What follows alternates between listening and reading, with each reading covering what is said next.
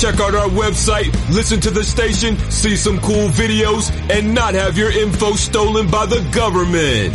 I mean, unless you want them to have your info, we can arrange that too. SpanishRockshot.com. Hola. ¿Cómo estás? ¿Se me escucha? Dime que sí. Dime que me estás escuchando ya. ¿Ah? Buenas tardes. Buenas tardes desde la isla de Min. ¿Cómo estás? ¿Cómo has estado? ¿Cómo has pasado el verano? Eh, bueno, eh, ya sabemos ¿eh? que oficialmente el verano no se ha terminado. En este hemisferio norte acaba el 22 de este septiembre. Estamos en directo. Tú estás ahí. Sabes que yo para el directo corto todos los cables, la música y todo y ¡zas! Aquí estoy. El Porsche, pues tienes que esperar a que se suba. ¿Nos has echado... ¿Nos has echado de menos? ¿Me has echado de menos? A mí y a todos los colaboradores.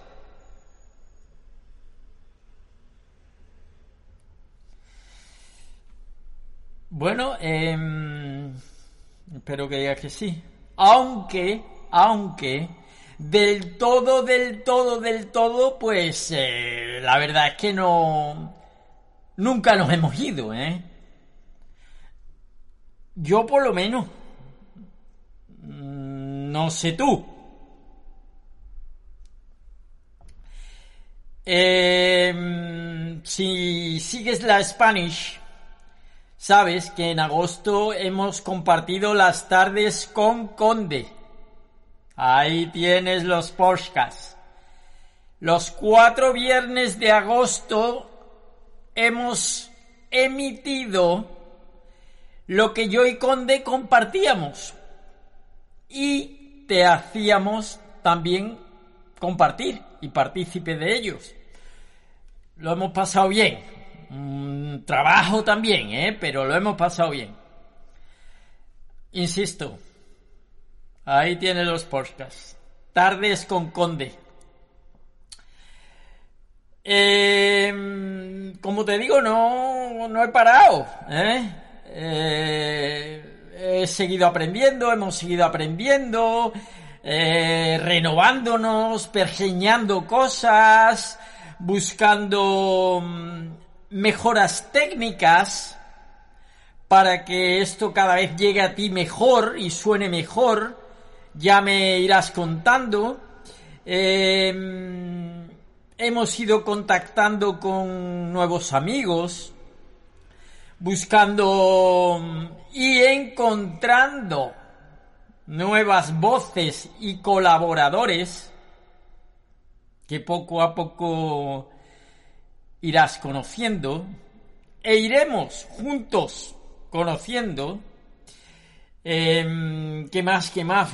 Eh, hemos estado buscando temas nuevos para tratar aquí en el Nunca es tarde, escuchando mucha, mucha, mucha música. como siempre, pero eh, este verano pues he tenido un poco más de tiempo y he estado trabajando sin la presión del jueves y el viernes. Que hay que estar aquí, en directo.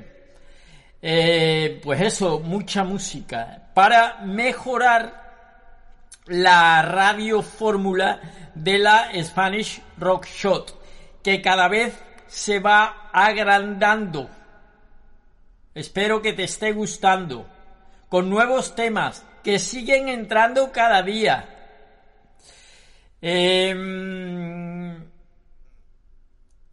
hemos seguido activos en las redes sociales, en Twitter, en Instagram, en Facebook. Hemos reactivado y estamos renovando el canal de YouTube. YouTube. Métete Spanish Rock Show YouTube. Poco a poco irán entrando cosas nuevas. Muchas sorpresas. Em, estoy nervioso. Oye, ¿te lo puedes creer? ¿En serio? Eh, sí. Volvemos. Hoy. Desde hoy volvemos a nuestro jueves y viernes en riguroso directo del ya clásico y mundialmente famoso Nunca es tarde. Como te decía, em, estoy nervioso. No sé los colaboradores que van a participar, pero yo estoy nervioso. Pero con ilusión. ¿ah? Con ganas de... Mm, de eso, eh, de volver a, a encontrarnos. Contigo, con otros nuevos oyentes y con los amigos que, mm, que traigo aquí a mi isla, a tu isla y con los que compartimos este espacio y tiempo de radio juntos. Em, ¿Te acuerdas cuando volvías al colegio? Incluso la universidad, cuando mm, después del largo verano, ya en la Universidad de Mayor ya se hacían un poquito más cortos, ¿eh? Pero mm, cuando eras eh, pequeño eran larguísimos. Y volvías con los libros nuevos, con lápices nuevos, estuche nuevo. Yo no sé ahora cómo será. Em, el olor de los libros nuevos. Ahora está todo muy complicado con esto del COVID. Uh, lo vamos a tratar.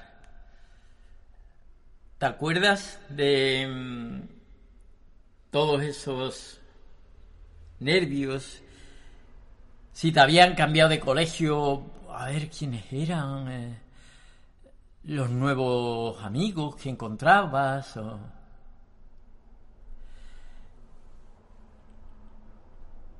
Había gente que no tenía, o sea, sí, ilusión, pero que como que era tímida, como que le daba cosas.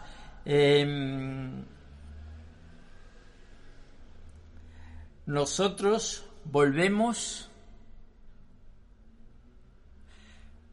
como niños. si hoy eh, me encuentras exaltado, es porque estoy nervioso, como digo. Pero bueno, ala, volvemos al colegio, como los niños.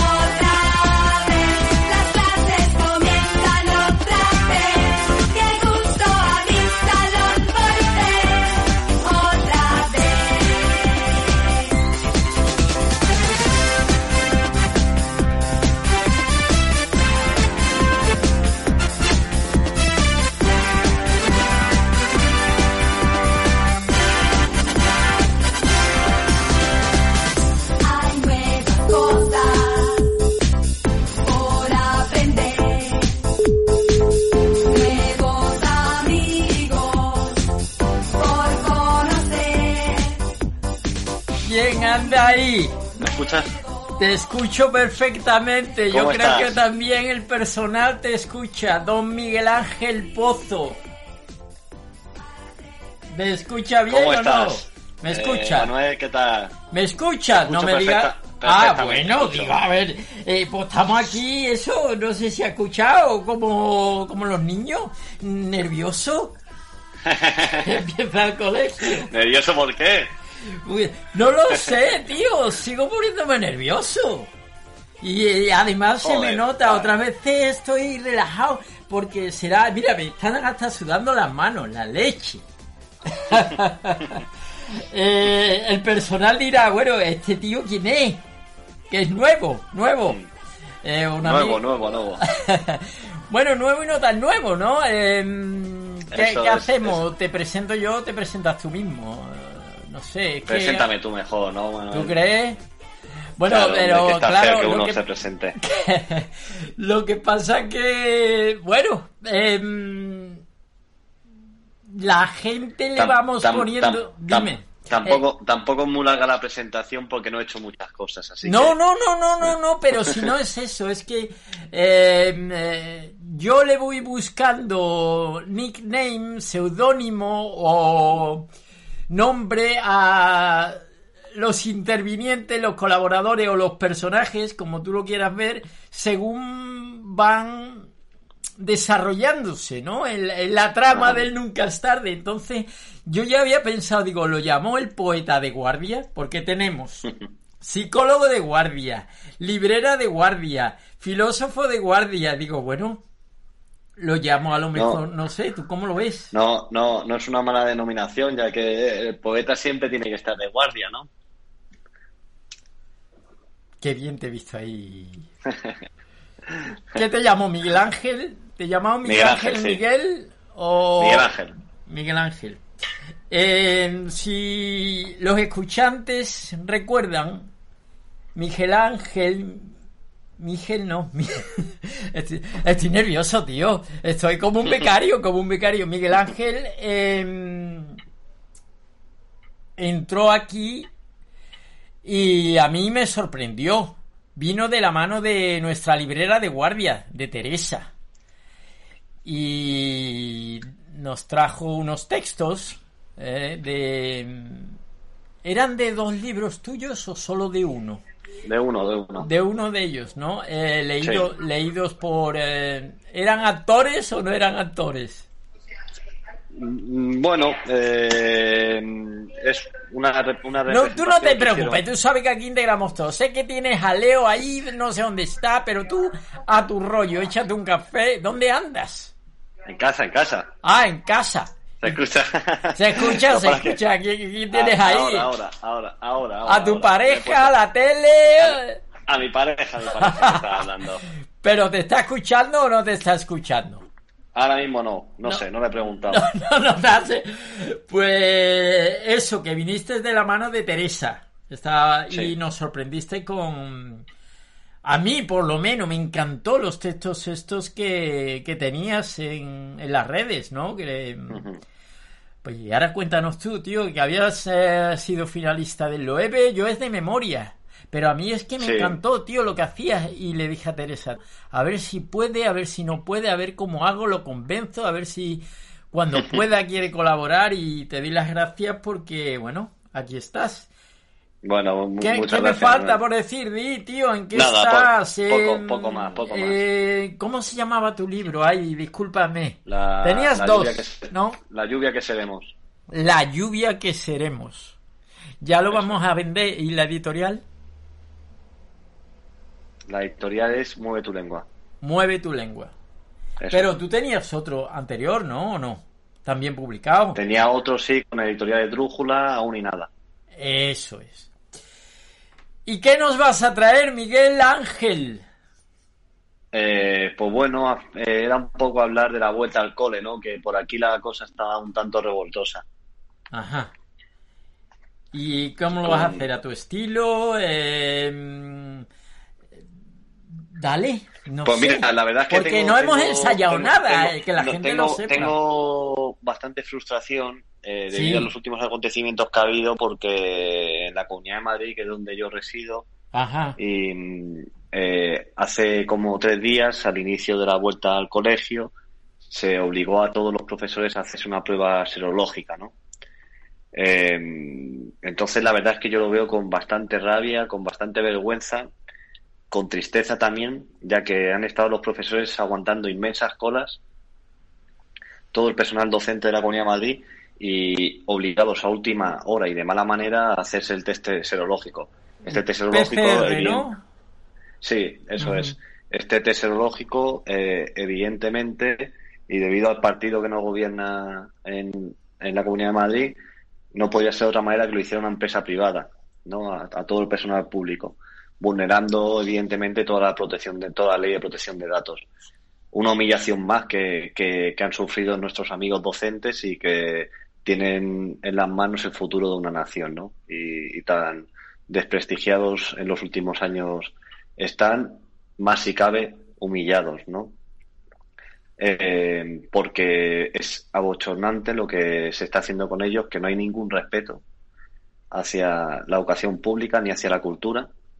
Entonces, en estos días, pues lo único que he hecho es reflexionar un tanto sobre, un poco sobre, sobre ellos para poder enviarles un abrazo muy fuerte, mucho ánimo y, y, dar realmente eh, un poco de sentido al cabreo que tengo con, con la presidenta de la comunidad, Ayuso, que es una compañía de, de, incompetentes, de, mala fe y de una demagogia populista que, que lo único que dan pie es a los personajes que hoy tenemos en el gobierno.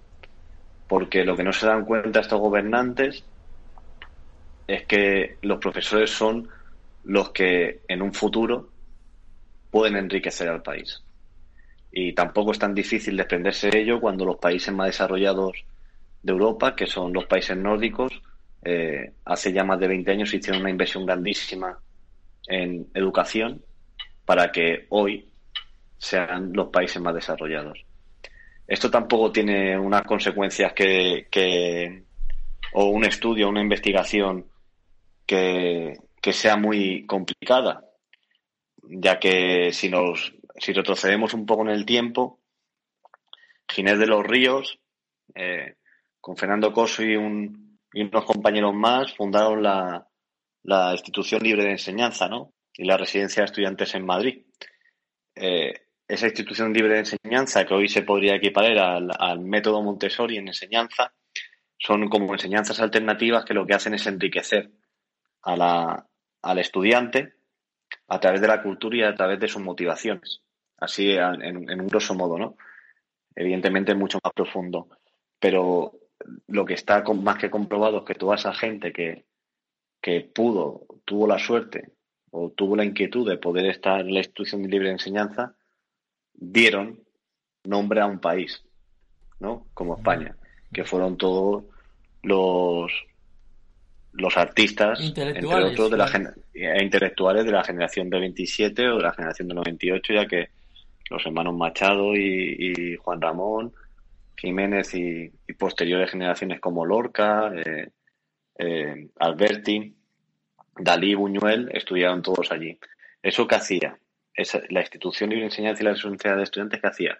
Pues que daba pie a que hubiera una relación internacional con otros intelectuales de otros países. Entonces surgían movimientos artísticos que en ese momento quizás no enriquecían al país, pero al cabo de los años hicieron los países ricos. Y un claro ejemplo de ello, sin ir más lejos, es Picasso, ¿no? Que bueno, es anterior a, esa generación, o Dalí. ¿Cuánto puede valer un cuadro de Dalí? Tiene un valor incalculable, ¿no? Y pasan a depósitos de Estado, además. Eh, y son conocidos. España fue conocido, ¿no? Por esa interculturalidad e intelectualidad que, que mandó en su día. Así que hoy la verdad es que estoy bastante triste con la vuelta de los profesores al colegio y con la vuelta de todo el alumnado, porque una vez más se pone en evidencia el, valor y, el, cariño que le tienen nuestros políticos a, nuestros pensadores del futuro. Miguel Ángel, ¿las pruebas ya las hicieron todas a los profesores? No, que va, que va, no han podido hacérselas porque han sido colas interminables, entonces han tenido que suspender la mayoría de.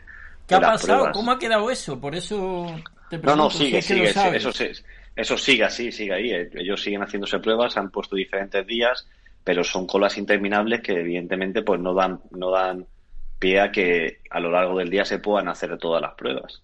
Porque imagínate 15.000 personas para hacerse una prueba en un instituto, con guardando los dos metros de distancia y, claro que tiene un tiempo ¿no? para realizar la prueba, es imposible. Lo que pasa es que pues estos políticos platónicos, si me permite la expresión, nos llevan a estas recurrencias que, que con tanta lucidez eh, Platónico suena a romántico, quizás, ¿no? Pero eh, yo creo que quizás sea más rozando la ignorancia, ¿no? la necedad, ¿no? Un, tanto eh, platónico, no en el sentido platónico que nos ha llegado a nosotros, ¿no? Ya. No en ese sentido espiritual.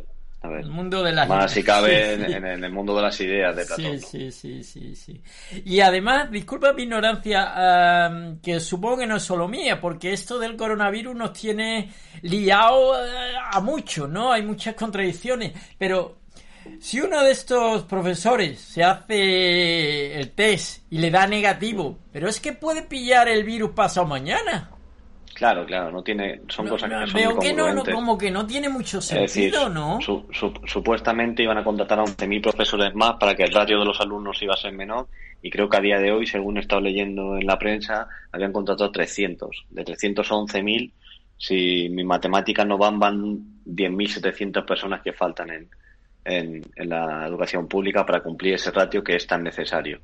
Entonces es una tontería absurda, por eso eh, empecé hablar con, con esta reflexión, ¿no? Un tanto agresiva de que hagan los test a, los profesores, porque hoy, hoy no puedes tener virus, pero pasado mañana te puedes contagiar. Entonces no pueden estar haciendo el, el, el test serológico todos los días, ¿no? Es un poco absurdo. Pero bueno, estos son los pensadores, ¿no? Que tenemos eh, como representantes del pueblo y quizás, pues, sea también una, una imagen pero, ¿por qué? ¿Por qué crees que se hace? Vamos a ver, alguien tiene que haber ahí arriba que, eh, que diga que esto está bien o que esto hay que hacerlo, o, es uno que se le ocurre. La idea dice, por, venga, por, vamos por, por, eso quizás también termine el discurso diciendo que son medidas de demagogia populista, ¿sabes? Que no tienen ningún sentido. No se recurre a, a virólogos o a científicos, nada. Nada, pero si eso eh, ya, ya está más que claro que el único sentido que había era que volvían a la clase los niños, porque evidentemente la educación tiene que seguir y de forma presencial, pero con un ratio de alumnos mucho menor. ¿Y la han soltado ya toda la tela a la empresa esta privada? Pues supongo, no, no he investigado porque no me quiero cabrear más, pero vamos, ya sabemos cómo funciona, ¿no? Oye, ¿has escrito algo de esto o no? No, la verdad que no, no, no, no ganas. Porque... No, porque muchas veces escribir, eh, tú lo sabes de sobra, eh, hace que uno se sienta mejor en el sentido de que se desahoga y organiza las ideas, ¿no? Sí, sí, lleva razón. Lo que pasa es que, Manuel, yo al estar más centrado en la poesía, eh, ya sabes que, que el poeta realmente, el poeta realmente es, debe ser un profeta, ¿no? Eh, tiene que mirar más al futuro y hacer. Sí, sí, sí, totalmente. El poeta, como tal, es el, el, gran poeta es un profeta. Es decir, el que se adelanta, un vidente. La diferencia eh, entre un poeta y un, y un filósofo es que uno es generalista y otro es específico. ¿Sabes? El filósofo estudia el momento el poeta se adelanta a ese momento del filósofo. Por eso también son, son mm, disciplinas que están tan arraigadas la una con la otra. La poesía no acepta la razón, por ejemplo, ¿no? ¿Sabes? La, poesía es abstracta. ¿Tú crees que no se puede ser un poeta racional? no es natural. Ser racional y ser, ser racional y ser poeta no, no casan, dices tú. Eso es. A ver. Es. Em, mm, la, para la poesía, eh, decía María Zambrano, si no recuerdo mal, y, creo que lo había parafrasear, que la poesía es a la muerte momentáneo. ¿Lo puedes repetir? Que creo que se ha cortado un pelín, se ha ido. La poesía es... A la poesía como la muerte nada la vence. a la poesía como la muerte nada la vence, ya que no es algo momentáneo. Es decir, la poesía es atemporal, ¿no? La Biblia, eh, Dante, Gambó, Baudelaire, eh, Ezra Pound, ¿no? Eliot, Lorca, Calderón y tantos y tantos y tantos poetas que, hay, ¿no? Que al final eh, nunca van a dejar de estar de moda. Y hace ya muchos años, Homero, ¿no? ¿Qué hubiera sido Grecia sin Homero? No sería Grecia, ¿sabes? El poeta construyó, construyó Grecia, ¿no? es una reflexión bastante, bastante interesante porque, claro, no se entendía Grecia sin, sin la Iliada, por ponerte un ejemplo, ¿no? Y durante toda esta pandemia, o incluso vamos a acercarnos más el verano, em, y esta situación que se vive hoy en día, si habrás escrito algo inspirado en pues mira, esto, sí, sí, escribí un texto que me, que me pidieron eh, para un proyecto, una antología que, que saldrá publicada en estos meses, eh, que fue a principio del confinamiento cuando empezó todo, todo este, toda esta distopía. Eh, la verdad que es un texto, pues bueno, a mí me gusta escribir de la distancia, pero, pero trabajé mucho en él y estaba bastante contento con, con, con, con lo que había escrito, incluso salió traducido en una revista de Inglaterra eh, bastante importante y así que fue todo, todo, todo, un descubrimiento el poema y que, me, que, casi me descubrió el poema a mí antes que yo al poema, ¿no? Algo bastante eh, incongruente, ¿no? Para, para lo que suele ser. Pero así que muy contento. Si quieres os leo eh, este poema de la sí, distopía, lo que quieras y también di dónde se puede leer. Ah, ¿lo vas a leer al completo? Lo leo al completo, es un poema pequeño, no muy largo. Dale. Y se puede ver, pues creo que en Asintote Journal, perdonad por mi inglés, pero creo que salió en. No, te digo para el que lo quiera, aparte de, escucharlo ahora y en el podcast, el que lo quiera releer, ¿no? ¿Dónde puede recurrir? En, en, en, la, en la revista, en la revista eh, que salió, que es una revista que sale en digital también, eh, eh, puede leer el, el, poema. ¿Tú lo tienes en tu blog? ¿Tienes blog o Tanto, tanto ni. Bueno, tampoco utilizo mucho blog. Tengo Instagram, no, pero antes sí estaba más más dispuesto a, trabajar en ello, pero he echado las redes sociales que cada vez me parecen más superficiales y que me quitan mucho tiempo de lectura y de escritura. Entonces las tengo dejado un, tanto de lado. Vale, venga, pues léelo. Y ahora repetimos a ver dónde, si alguien lo quiere volver a, a releer en soledad. Ahora todos somos caracoles. Somos ahora todos caracoles. Con lentos aplausos todos lentos aplausos, en terrazas que buscan alivio, aire o luz. Porque nada es permanente, me dices, nada. Y los pulmones se evaporan por la falta de oxígeno en hospitales, por la falta de oxígeno en hospitales, por la falta de oxígeno en... Y mientras el tiempo es la baba de caracol que arrastra, que nos arrastra. Y mientras el tiempo es la piel y el aliento que sufre impactos leves, que sufre por el deseo de agarrarse al hilo continuo del animal que somos, del animal que nos dice, el hambre que nos une es camino y recuerdo. Poeta, gracias. Muchas gracias, eh, Manuel. Para que veas cómo me, me gustaste. Esto creo que te lo leyó y lo tienes por ahí en un vídeo o algo, o en YouTube o en un... Sí, sí, sí, es posible, es posible. Es posible. Qué humilde eres, macho, es posible. Eso tiene que estar. ¿Cómo se busca? A ver, dinos cómo se busca. ¿En qué revista? Repite la, revista o el eh, nombre del poema ah, y a ver. La revista es Asíntote Journal. Asíntote Journal. ¿Y el poema? Y el poema es, en inglés estará traducido como snake, creo, y es caracoles. Ajá. caracoles creo que es nails, ¿no? Nails, no, snails. nails. Snails. Sí, sí, sí, snails.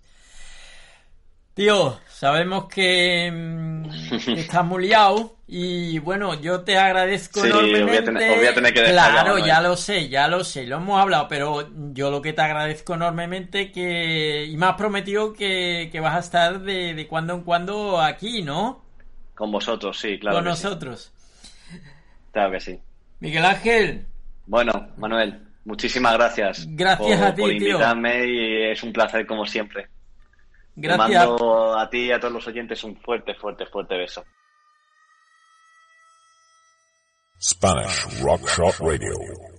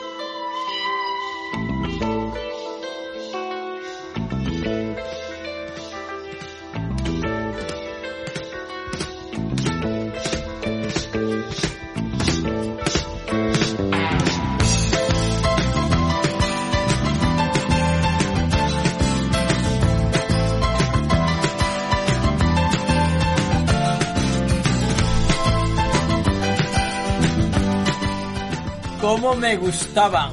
Super Tramp de su álbum Crime of the Century, El crimen del siglo, School, colegio, y, la voz de Roger Hudson, cómo... Ah, cómo me llegaba, parecía el tío que lloraba, eh, qué sentimiento. ¡Vamos a llevar a otro amigo!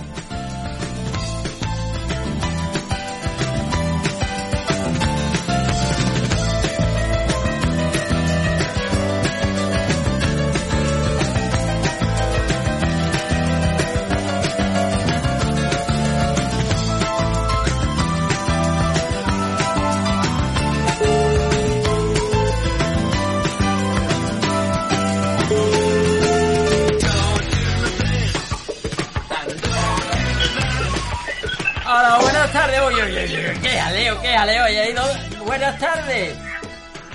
Buenas tardes. Oye, oye, oye, oye, ¿dónde estamos? Pues me ha pillado caminando por ahí. Pero ¿cómo puede ser esto? Usted hace siempre lo mismo y esta temporada también hace lo mismo. Leche, me hemos quedado a una hora. Después de Miguel Ángel, el poeta, le he dicho voy a llamarlo, quédese usted pendiente. Y, eh, pero además es que usted está en una caja. No, no. Espera que lo. Oye, oye, oye, oye, esto no... mm. A ver, Ahora mejor. Ah, hombre, ahora sí. Ahora esto ya es otra Claro. cosa. Esto ya es otra cosa. Claro. Pues Esto, por aquí lo vamos a hacer. esto es más serio. Eso ha sonado Claro. malamente. Eso ha sonado malamente. Eso se lo dice Pues sí, sí, de- sí, Eso se lo dice digo- a otra. Sí. Si, se- yo digo la verdad es que me estaba recogiendo una copa de Barceló de la Baja y, y por eso me había puesto en manos libres. Porque usted me dijo dos minutos, pero los dos minutos no Han sido dos minutos. han sido menos. Justos. Pero bueno. Bueno, vale. Bueno, Pues a lo justo, mejor un minuto y medio. Minuto y medio. No ido. importa. Pero qué bien, no, no, pero eh, así sí. Así cualquier, vamos, eh, esa excusa es perfecta y además le tengo hasta envidia. Claro, ya. ¿Dónde está? Fresquito, A ver, di- di- di- dibújenos la situación, don Pepo Rocha, bienvenido de nuevo, dibújenos. Dibújenos, dibújenos. Bueno, pues estoy mirando a través de un cristal en plena plaza de la alfalfa de Sevilla, donde familias toman su cafelito a esta hora de la tarde y otra gente, pues poca a poca, porque tampoco hay el volumen de gente que en condiciones normales debería ir por las calles, pues bueno, camina hacia el centro para hacer alguna compra o hacer algún, alguna visita a algún familiar o alguna cosa de esa. Yo creo Pero que bueno, tiene usted tarde- el micrófono a lo mejor, tiene el micrófono muy, muy, muy pegado, algo suena como un poco su parte de Darth Vader, ¿no? Pero Vale, bueno, me lo no me pasa despego. nada, no, no, no, no, bien. despego. Que... O a lo mejor es que estábamos, tenía como nervio de acercarte a ese Barcelona. También estaba, estaba nervioso, estaba nervioso por hablar en las panirrochos. ¡Hombre! Aquí está. Yo estaba nervioso. Ya no, no sé si. no sé- sí, sí, ve, ha escuchado, ¿ha escuchado usted Escucha, a- al nuevo colaborador? Sí, lo he visto ahí un poco indignado. Pero bueno, qué sí. maravilla, qué maravilla. Pero la- bueno, qué ahí nivel, qué nivel que de la gente. Cada uno aquí se expresa como quiere y yo estoy de acuerdo porque en esto del COVID hay mucha incongruencia. Mucha. Y, muy, y mucho inútil. Pero eso, eso lo hay con COVID y sin COVID. Pero ahora se notan más. Hombre, porque En los situaciones efectos, normales se notan menos, Claro, porque ahora los efectos, los efectos son más catastróficos. En fin, Entonces la- las decisiones de los torpes se notan más, se ve más, el, el descosido se ve más. ¿Cómo está, hablándole y preguntándole por qué me dibujase la situación, cómo está ahí en el centro de Sevilla la cosa de mascarilla, eh, gente, eh, los bares? eh, ¿cómo- En cómo está la principio cosa? la ciudad, eh, eh, los habitantes de aquí, pues los que se manejan por aquí normalmente se les ve cierto tono de responsabilidad, todo el mundo va con mascarilla, a lo mejor se ve a algunos chavales a ciertas horas de la noche que la llevan medio puesta, medio quitada, bueno, pero la- normalmente la mayoría de la gente pues va con su mascarilla puesta, eh, van en grupos pequeñitos, siempre van entre dos, dos, tres personas, no van más. Eh, en los bares pues se sientan en sus distancias medidas y los, los grupos grandes. Y bueno, hay cierto respeto. Yo creo que, que aquí por lo menos hay cierto respeto. Hay que, ver, hay que ver ese país eh, llamado España eh, con la de medidas y lo que la gente parece respetar y que por otro lado eh, haya tantos casos, ¿no? Eh, tengo entendido que es de los países de Europa donde esta nueva palabra, que ya hablaremos de ella con tiempo, que se llama rebrote, Hemos pasado del confinamiento, desescalada y ahora rebrote. Eh, donde más rebrotes parece que hay, ¿no? No, no, me parece no, es que eh, según los números y las estadísticas es lo que hay. El país de Europa con más con más rebrotes, Yo- pero bueno, eso quizás se deba Sí. a, yo creo que como todo en la vida, pues esto se debe a la educación. Eh, si tú te fijas bien, hay gente y gente en todos sitios y, y se nota que hay ciertos grupos de gente que no terminan de entender la importancia que es ponerse una mascarilla o la importancia que es guardar una distancia o la importancia que es lavarse las manos o lo importante que es pues simplemente no fumar eh, junto a tu vecino, ¿sabes? Eh, si la gente fuera un poco más educada, consciente, bueno, pues quizá a lo mejor esto se hubiera evitado de otra manera, pero aquí hay grupos de gente que, que no ha entendido que esto es una situación que nos viene para largo y que nos queda un, nos queda mucho que, camino por andar. Aunque hoy, por ejemplo, anda una noticia que no sé si es la verdad, porque en todas estas noticias siempre hay un trasfondo político que te lo tienes que creer. la no vacuna, ¿no? que La vacuna, sí. que el, el gobierno andaluz, por ejemplo, hoy ha anunciado que a finales de diciembre ya han hablado con los con los de Oxford, estos que están mm, investigando la vacuna para que comprar no sé cuántas 300.000 o 400.000 dosis para intentar eh, inyectarlas en a los primeros pacientes de riesgo, las personas de riesgo que hay aquí en, Andalucía.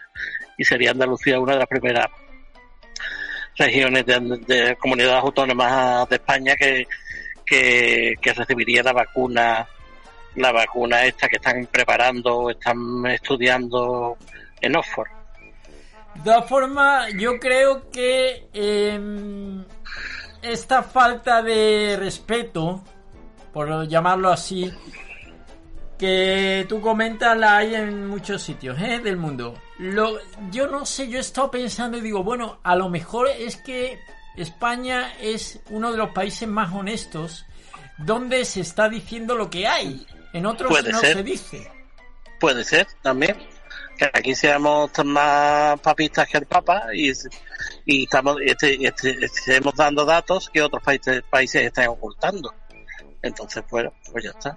Puede ser puede ser eso. Eso no lo, no lo sabemos porque no sabemos si todos los países están ofreciendo datos reales de su de, la, de lo que es la virulencia de la pandemia en cada zona Ya.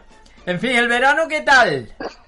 O el julio, verano agosto. bien tranquilo trabajando en casa y bueno disfrutando lo que se puede y tú sabes que de estos lugares como Sevilla pues pasando calor pero bueno refrescándote como se puede con la- con cervecita agüita y alguna ducha que otra pues se va soportando ¿Ha ido a la playa a mostrar el cuerpo? el cuerpo lo he mostrado en la piscina Ah, Más también, hay de- pero ¿qué, qué- qué piscina? ¿Ahí de, de, de tu barrio o cómo es? no en casas privadas de amigos y estas cosas Ah, tú... en pueblos de la Petit comité. Grafe No, hombre, pero Petit comité, mi su cuerpo, su cuerpo serrano No se se, puede- debe de mostrar ya las grandes masas. Sí, hombre, las masas grandes se, mu- se muestran en el momento en, en el que me quito la camiseta ya se muestran las grandes masas. Pero, Ya. Pero bueno, mm, yo no soy de playa, yo soy de chiringuito. Entonces, tranquilo, mm, trabajando un poquito, pero... Trabajando sí, un poquito, pegado al ordenador, echando horas y Eso bueno, es, sí, sí, además... recibiendo eh, llamadas de por aquí, de por allí, de la isla Bien, de bien, Min, bien. de... De la isla de, de Min, Canarias, usted y yo hemos tenido mucho contacto, eh, como he tenido con otros colaboradores, y sabe que estaba... se- Yo no he parado, eso lo sabe. Y, y y bueno. desayunando y comiendo a deshoras. Eso es verdad, porque no tengo tiempo. Así está. Yo espero, que espero que precisamente, mi pues madre, soy- espero que mi Cuando tú te no- quites la camiseta, ve lo que me enseñas tú. El- yo soy el espíritu de la golosina. Eh, cuando mi madre, eh, que ella no suele escuchar los directos y espero que no escuche los podcasts, pero le digo a usted que no he almorzado hoy. Los jueves y los viernes ahora vuelven a ser bestiales para mí. Son ascéticos, para usted son ascéticos. Bueno, eso me suena ascético, me suena a místico y a tranquilo y no, y no, no va por ahí. Don Pepo, eh, tenemos cosas nuevas, ¿no? Que hemos pergeñado. Sí, bueno, pues hemos... A ver, ¿qué nos va a traer esta temporada? Aparte de Pues que... vamos a hablar un poquito de, de historia de cosas, de las cosas, historia de las cosas y de, Historia de, de- las cosas, qué bonito. y de efemérides, de los temas que se estén hablando, pues un poco pues viendo el origen de cada historia, de cada momento, de cada circunstancia y, y también recordando momentos especiales que, que hayan pasado justo en el, en el día en el que estamos hablando, que a lo mejor en el que escucha el podcast pues dirá, pues a mí qué me importa, pero bueno, ahí está. Se Bueno, queda pero, registrado. pero lo, lo que- lo que puede pasar el año que viene, el mismo día. ¿Eh? También, también claro, puede pasar, claro. puede escuchar el año que viene el mismo día.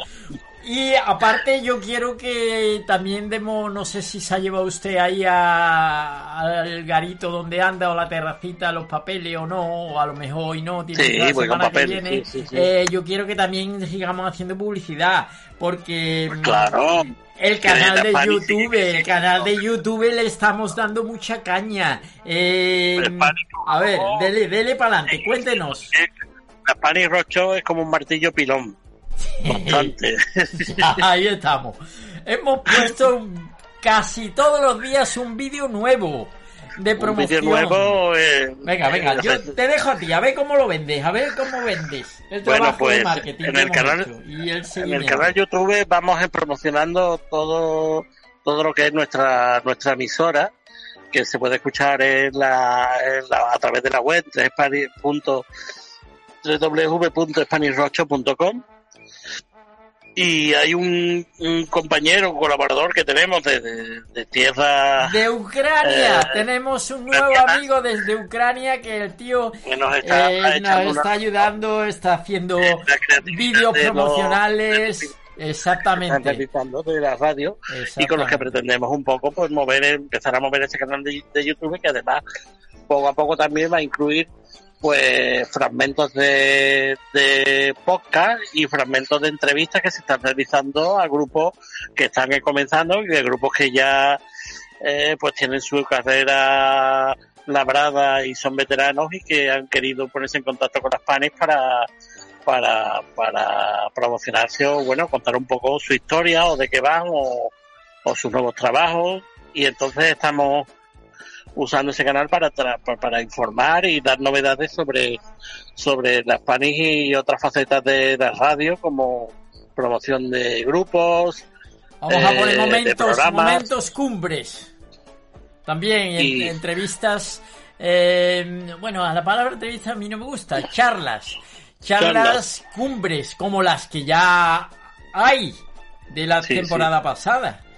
y además estamos hemos hemos durante estos durante estos días hemos eh, hecho una pequeña actualización de nuestra aplicación que se llama SRS Radio, Spanish Rochos Radio, que es para móvil, tanto para Android como para, para Apple, que en el que puedes escuchar la radio de nuestra radio las 24 horas del día a través de su player y además puedes registrarte como, como miembro de, de la Spanish y, y estarás al corriente de todas nuestras historias, novedades ahí y bueno, eventos que se puedan organizar porque todavía, pues, aunque todavía está la pandemia por aquí, pero pronto por a lo mejor eh, haremos una segunda party, ¿no? Turn party, ¿no? Claro, nada más que nada más que esto se, se acabe y se vea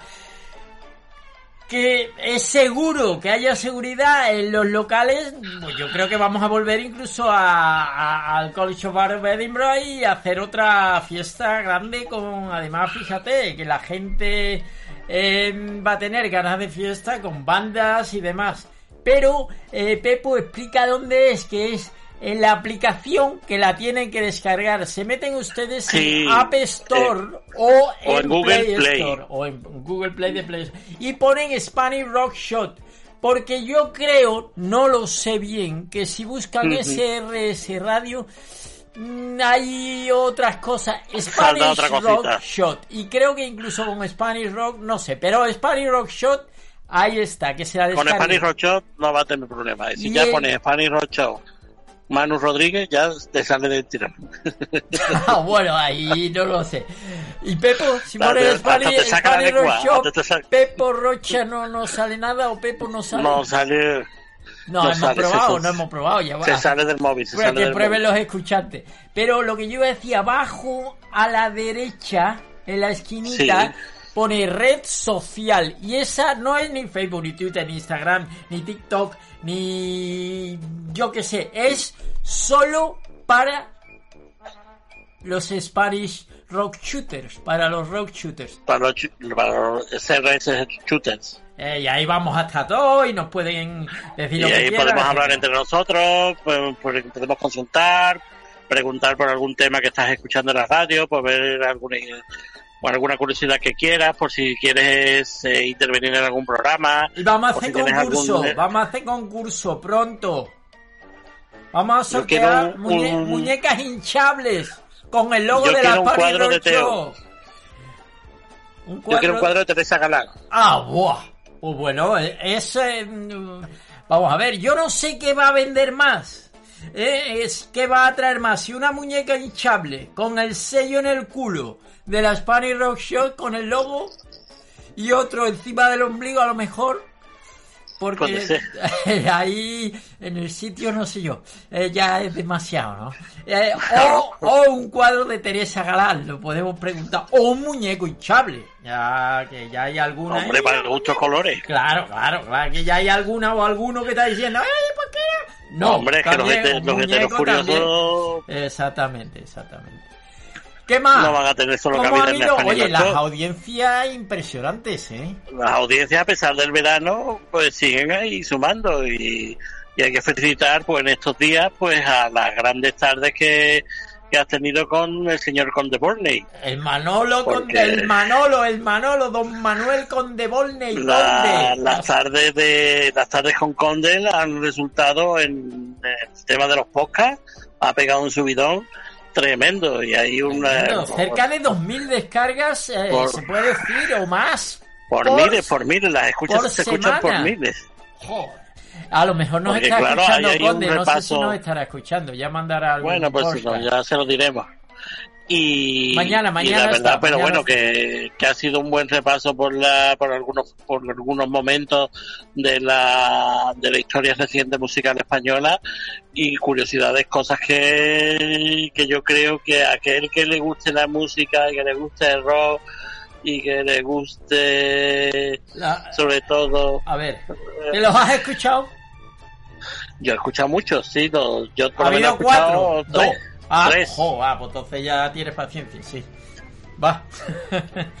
sí, sí, ha estado bien, ha estado bien, Sí, conde. Luego me he tenido mis momentos eh, al día siguiente en Spotify escuchando mi, mi- escuchando a Van Abierta, escuchando a Tanay, Ah, te ha llevado a Spotify, qué bien, qué bien, eso es lo que queremos. Y eso es lo que yo quiero durante todo el día, que hay música muy buena que la gente diga, coño, ¿esto qué es? Ah, pues lo voy a buscar en Spotify, pero que nosotros sirvamos de inspiración. Eh, y excusas para seguir aprendiendo sobre música, Exactamente. sobre pop, rock, historia de música internacional. ¿Tenemos algo Latina. más o lo dejamos ya la, la publicidad para la semana que viene y hablamos de páginas web? ¿O ¿Tienes ahí más datos tú? Bueno, la página web seguimos ahí pendientes y renovando y estamos poniendo todos los días contenidos nuevos. Nos falta un poco, a lo mejor, una actualización de noticias que pronto estamos buscando colaboradores que se sumen a... Periodistas que vayan a, a- a conciertos, que ya va Que viendo ir a conciertos, teatros, que nos o manden cine, pero, con nuevos eh, discos, nuevos lanzamientos, gente que quiera escriba, que gente que quiera escribir y colaborar. que quiera escribir y seguir aportando para, que- para que la, la, la web de, de de, news. de, de- de- de news de, de la Spanish siga actualizándose y sea fresca, actual, moderna y tenga, pues bueno, música y opinión y noticias para todos los gustos. ¿Algo más? O ya ¿De el número de, número de visitas y eso lo dejamos Eso ya para lo la dejamos para que la viene. semana que Venga. viene, ¿no? Y ahora seguimos sumando. usted va a abrir una sección nueva, ¿no? Sí, A ver, ¿cómo la vamos a llamar y a, a ver qué nombre se nos ocurre ahora para usted? A ver, pues no sé. ¿de ah, va? no sé. Abra la caja, como yo digo. ¿De qué tiene en su caja? Bueno, el tema que traemos hoy es, la, es lo que es eh, eh, la educación, la vuelta al colegio, la escuela y la forma de, de educar a la gente, ¿no?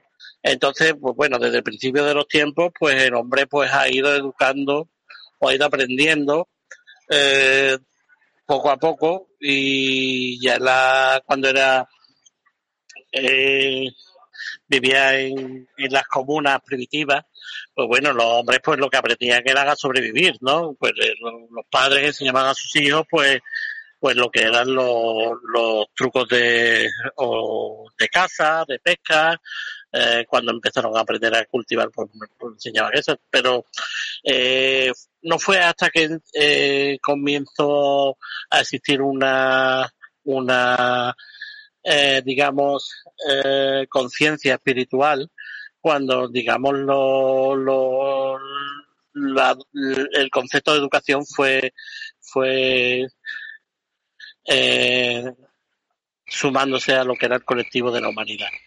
Entonces eh, eh, en distintos puntos de la del ¿Le mundo están volando pues, los papeles? Disculpa que te interrumpa. No. no, no, también. no es que ha pasado un niño ha pasado un niño corriendo Ah, y, y despistado. los papeles haberlo llamado y lo integras. Y, Oye, ven para acá, que estamos hablando del colegio.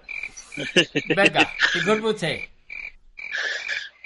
tanto en la orilla del Ganges como en el mundo oriental de China, como en el antiguo Egipto, como en la orilla del Tigris y de Éufrates, pues digamos que la conciencia espiritual fue la que fue aunando eh, ese sentimiento para, para que la gente eh, tuviera la, la capacidad de, de, de- de enseñar unos a otros que era la educación, ¿no? El transmitir un conocimiento, porque era importante transmitir la espiritualidad de, de padres a hijos o de grandes a pequeños. Entonces, mm, todo eso fue creciendo y según cada región y según sus necesidades, pues así se fue se fue creciendo lo que era la educación en el, en el mundo. Entonces, eh, si te pongo un ejemplo, por ejemplo, en... ¿La educación usted eh, cree que, que- que hace- desde entonces ha crecido?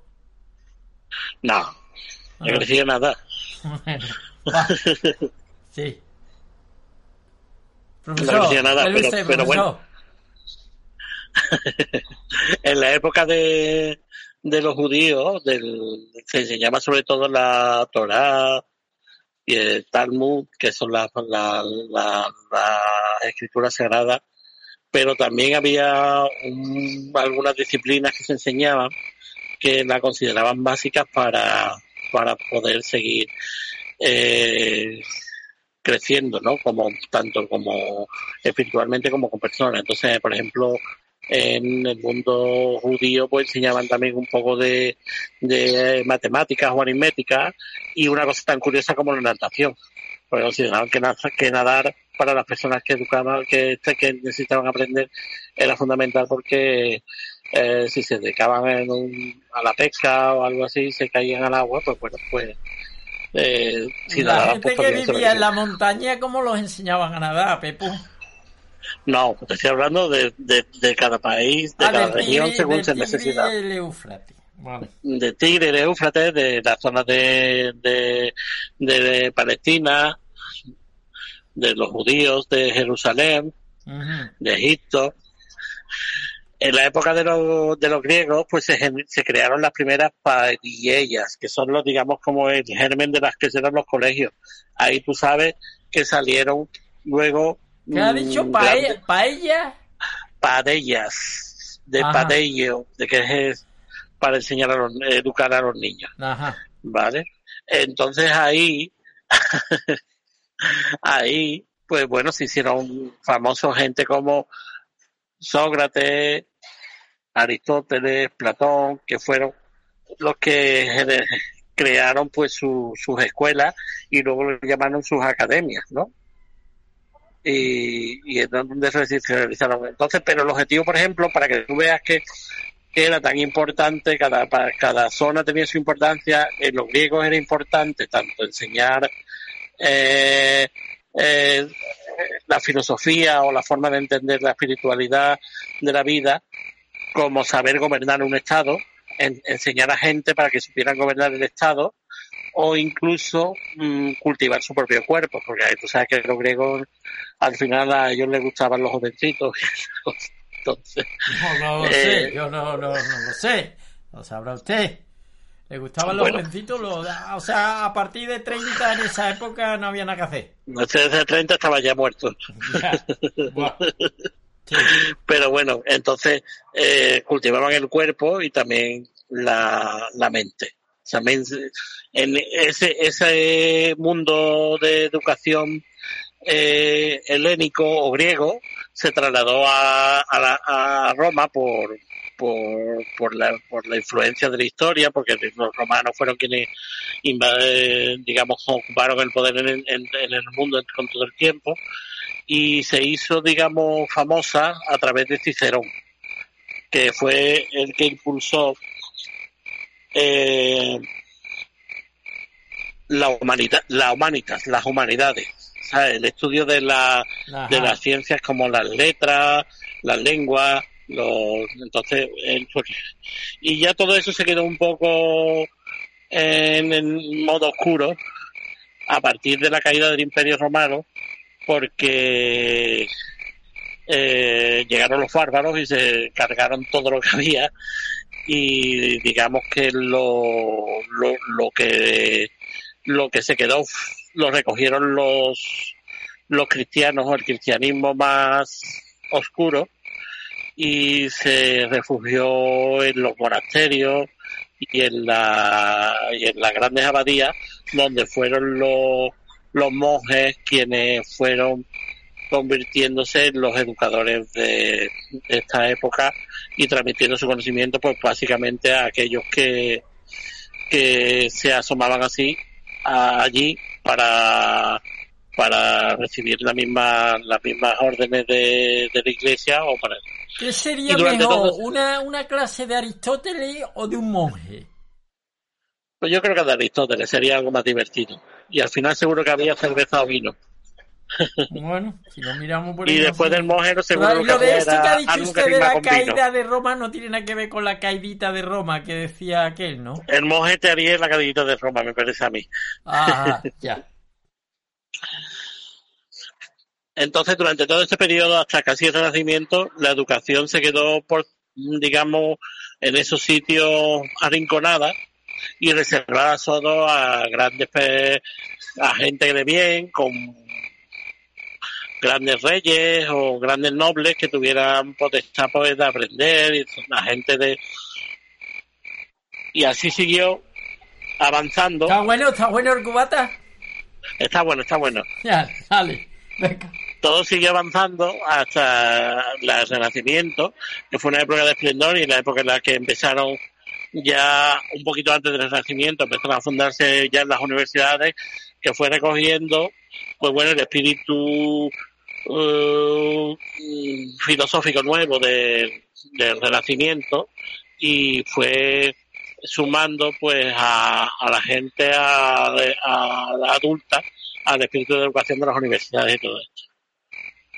¿Vale? Y durante todo este tiempo, pues bueno, se siguió aprendiendo la gente que tenía posibles era la que mm, podía seguir aprendiendo y podía seguir estudiando en, en los colegios. La gente que no tenía dinero, pues básicamente estaba reservada a trabajar y a sobrevivir, que era lo que podía. Algunos, pues, con su esfuerzo y su y para la gente rica eh, y para la gente no tan rica no había becas, ¿no? En esa época. Muy pocas, hubo muy pocas posibilidades. Cachín. Usted no, usted no tuvo ningún ah. antepasado ni conoció a nadie de eso, ¿no? No, la verdad. Ya.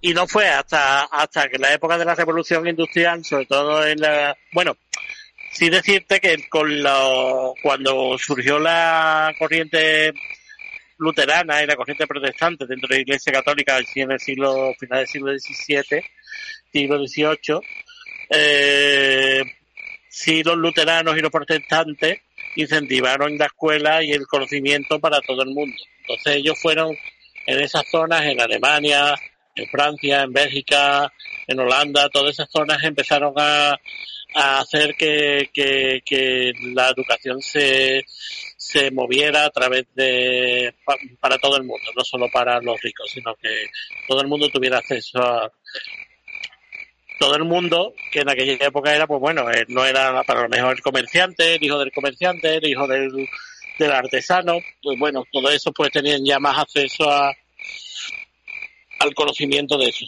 Y no fue hasta hasta mediados del siglo XIX cuando ya fue una cosa que se fue eh, convirtiendo en algo obligatorio en todas las naciones de Occidente de Europa. Así, por ejemplo, en España, en 1857, a través de una, una ley que se promulgó, que es de un tal Moyano, de un político que se llama Moyano. Buen premio, buen premio. Eh, sí, se promulgó la ley de institución pública que obligaba y regulaba la, la obligatoriedad de educación para todos los todos los españoles ciudadanos que fueran menores de edad y pudieran acogerse a este a este a esta ley y, y es una ley que en España por ejemplo siguió hasta 1970 a pesar de las guerras la las repúblicas y todas estas cosas. Eh, y, y, y la, 1900... la el Moyano este, ¿no? Fue. Este señor Moyano.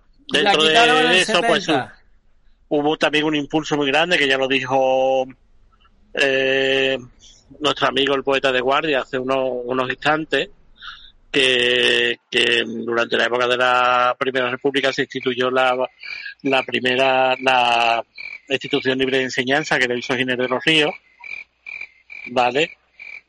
Y eso fue un poco un acicate para que subiera un poco más el nivel de la educación y la cultura en España.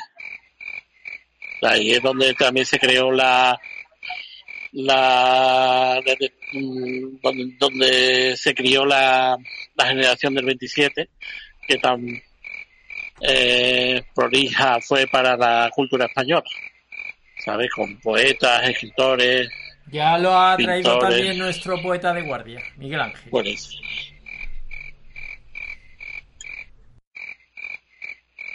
y desde entonces ¿Cómo va el cubata? Época... ¿Cómo va el cubata? Muy bien, muy bien. ¿Cómo me gusta entonces, esto? Tú, tú, tranquilo, usted tranquilo, ¿eh? Con y de entonces hasta sí. ahora, en 19, eh, pues la obligación de, mm, a partir de 1970, a partir de 1970, se convirtió en obligatorio eh, recibir educación hasta los 14 años, que es la, la, enseñanza obligatoria actual, que es que en, aquella época se terminó configurando en lo que nosotros conocemos como EGB, BU, y, selectividad.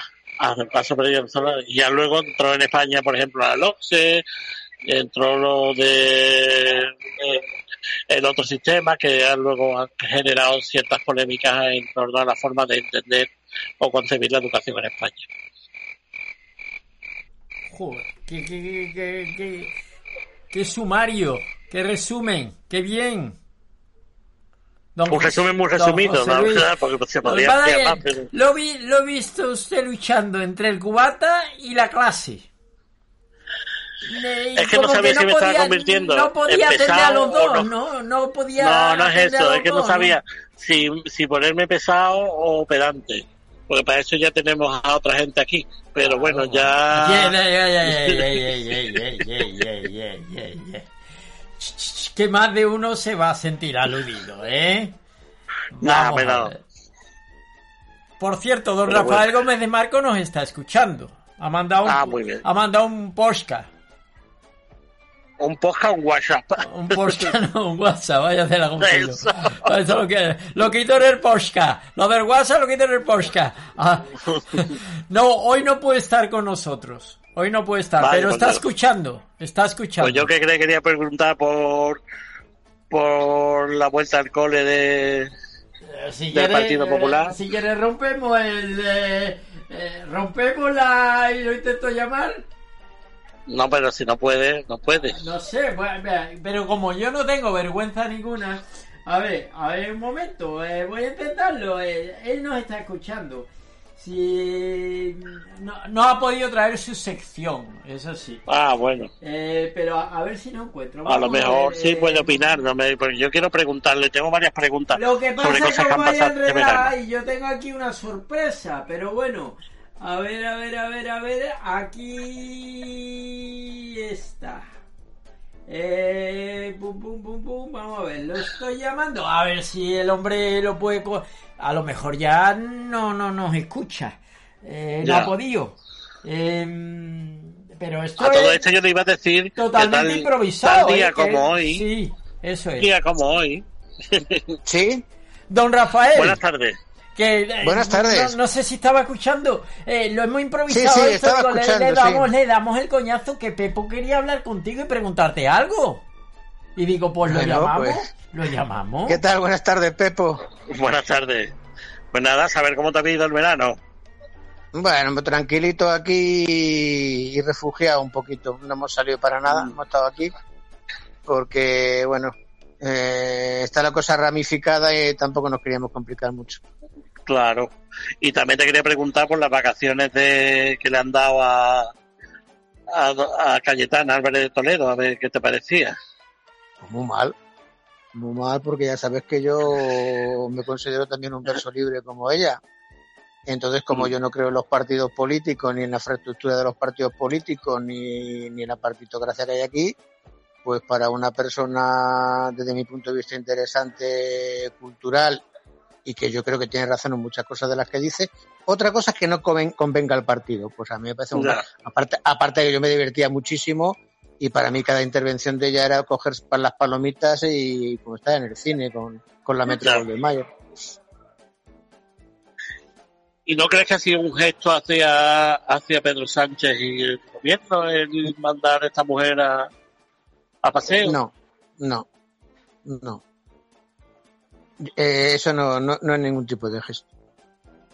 Lo que pasa que, que bueno, eh, los partidos tienen su propia idiosincrasia y entonces, pues eh, no, no les gusta que una persona se salga de- del guion, ¿no? O de, o de lo que tienen previsto, pero no, yo no creo. Si es que si fuera así, la cosa está muy mal, porque si eso es un gesto, lo de la BC que acaba de ocurrir es otro gesto, y todos son gestos, pues eh, ya está, pues eh, cerramos el kiosco, le entregamos las llaves como en la reacción de Breda al señor Sánchez y que ya está, que haga lo que quiera.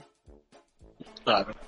Maestro, mandó usted un WhatsApp diciendo Sí. el dato de los muertos.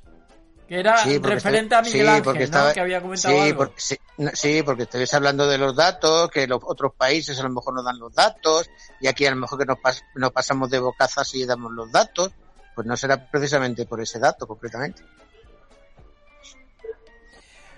No sé si ayer o hoy escuchando los... eh, no sé si era la SER, una radio española, eh, escuché algún dato, ¿no?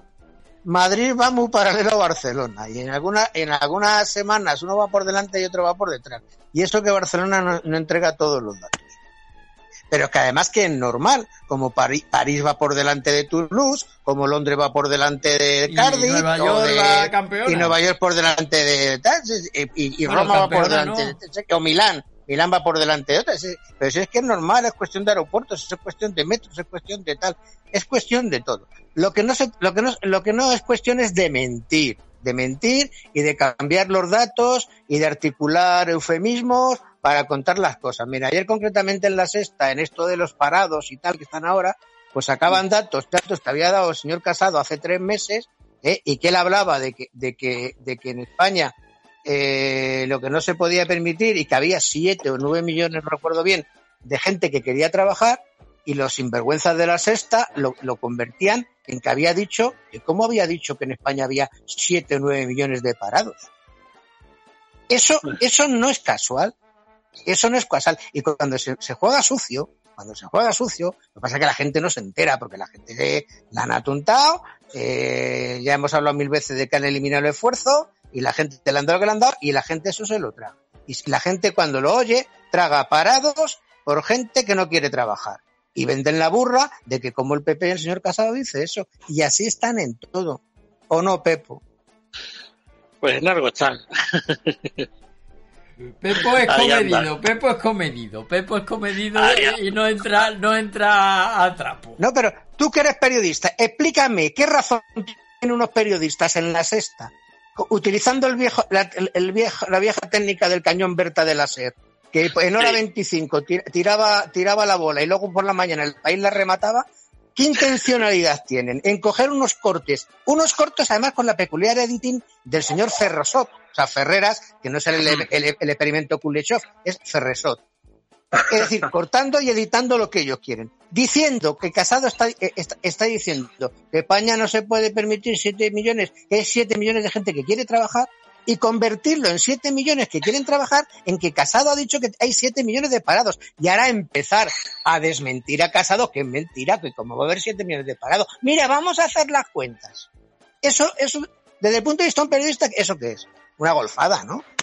Pues sí, Pues pues sí, lo que pasa que eh, habría que estudiar, había que hablar mucho sobre la, la situación actual del periodista, porque el periodista hoy día está muy atrapado en su trabajo, o sea, por su trabajo. Claro, pero, pero, pero ya. Entonces, por su trabajo eh, y coartado en su libertad por, por, Claro.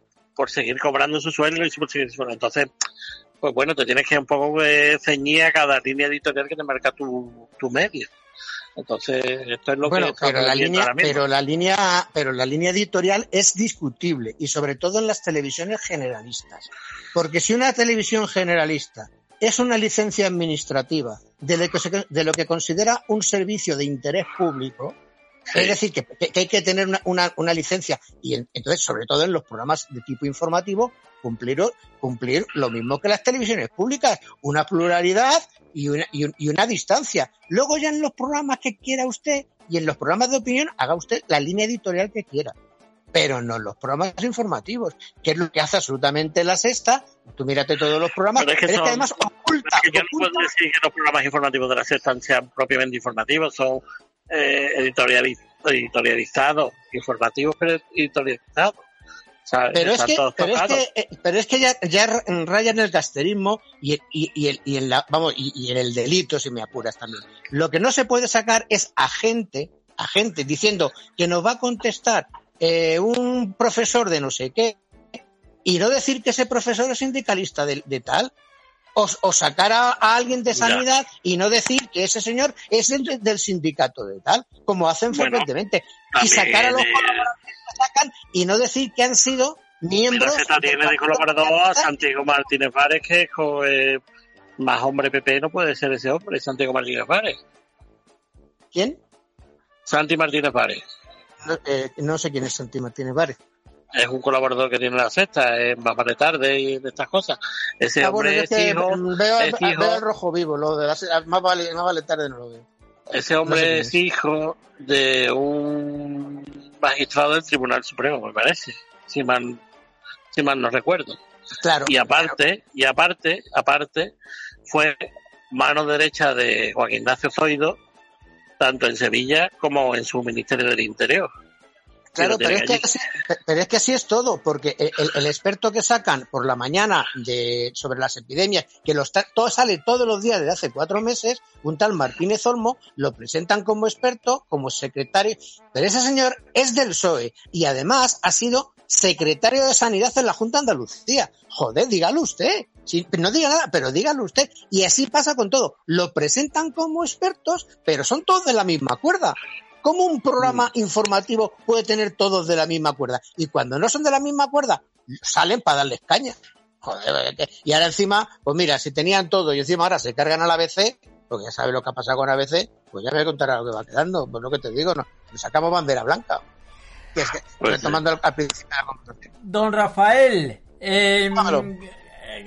Vamos a echar cinco minutitos que tenemos a Andrés y tenemos eh, una sorpresa que tengo ahí guardada, pero hoy me voy a ir, hoy me voy a ir casi a las 11. Tengo una sorpresa que espero que la podáis escuchar eh, tranquilamente porque voy a adelantar algo ya para que la gente aguante ahí. Charlé con una banda de Chicago. ¿Eh? Ahora, eh, de cuando en cuando charlo con bandas, cuando a ellos le- les viene bien. Eh, y bueno, y preparo una grabación que luego irá al canal de YouTube eh, y también La, un podcast, la importancia, etcétera. la importancia del inglés. No, son mexicanos. Son Ah, mexicanos. Son mexicanos, pues si no, no lo podríais. eh, eh, os digo que lo escuchéis. Eh, muy jovencitos. eh, suenan bien. Es, no es rock, pero es. Suenan bien. Y tenemos a Teresa y tenemos a Andrés.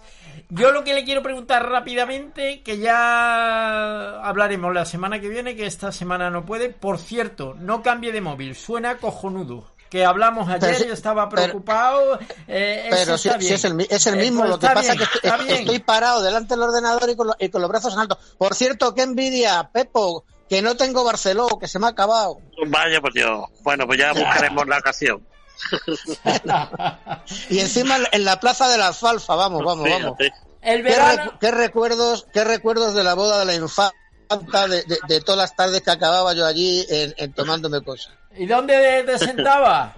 ¿En el bar Manolo? Pues ya no en el Tino? Ya, ya no recuerdo los bares, yo me hacía una ronda por allí. O allí hay un. Y además, eh, Ya lo además traeremos, como- ya lo traeremos. Sí, y un como día te voy a estaban toda la gente en la calle. bar- Y un día te voy a llevar a un bar que se llama Carlos Chi, que no sé si la conoces tú, que es muy muy sevillano, con muchas cosas de Semana Santa y muy muy peculiar. Un bar muy Pues peculiar. sí, sí, hace ya unos cuantos añitos que no paseo por Sevilla. Además me llevaba por allí lo- los, los que hacían de extras, lo que hacían de extras de, de, de, de Marichalar y de la Infanta Elena, que Ajá. luego me, me llevaban por allí, me llevaban de ronda por esos bares y por eso lo- los conocí y tal. Y luego ya sí, luego ya cuando iba a los toros ya, ya, ya iba yo en automático, no sé cómo se llamaban, pero ya iba en automático. El verano, bien, ¿no? Ya charlaremos la, la semana que viene. Y la vuelta al cole. Eh, el verano agitada. bien, pero, pero, pero me está afectando mucho. Me está afectando mucho, sobre todo por el niño, porque, eh, joder, el niño llevo, llevo seis años de, de lluvia fina, llevándole dos días a natación, dos, tres, días, dos días a judo, un día al dibujo, más todas las actividades del colegio. Estaba el tío sacando unas notas estupendas, ya sacaba sus medallas de oro en judo, en natación estaban súper contentos. Se ha ido todo a tomar por culo y ahora es un tonelito el cabrón. Eso Pero- es que le y- dais y- de y- comer y tiene, bien. y tiene y tiene una y tiene unas lorzas que no vean macho. espero que, que Pero. ahora con el colegio con el no No colegio será solo el niño, no será solo el niño, será el niño, la madre, el padre y todo. la Play. ¿Eh? Estropearle la PlayStation. joder no macho es que con eso es, es un un- pero eh, y ahora encima yo estoy acojonado con el tema de, de, de lo del colegio porque yo tengo 66 años y no sé yo cómo cómo será el tema pero bueno Pero ¿y la vida que te está dando esto? Que te está dando otra nueva mm, juventud, entre comillas, porque tiene que hacer muchas cosas, tiene que bregar con un chiquillo. Va, eh, don Rafael, ¿queda usted excusado hoy, maestro? No, ¿Ha Vale. escuchado alguno de los eh, podcasts o los No, ha de- empezado, no empezado ha podido? práctica- Bueno, empezado- no, empezado prácticamente cuando, cuando justamente estaba llamando a Pepo. hasta- no, digo de, de las tardes con Conde. No, no, no lo he escuchado. Ahora mi, si es que yo con, yo, yo con el ordenador Pues me- me- lo hemos me- llevo, mencionado lo llevo de una estupendamente. con pero con el smartphone me, me lío mucho. ¿No se ha descargado no- la aplicación?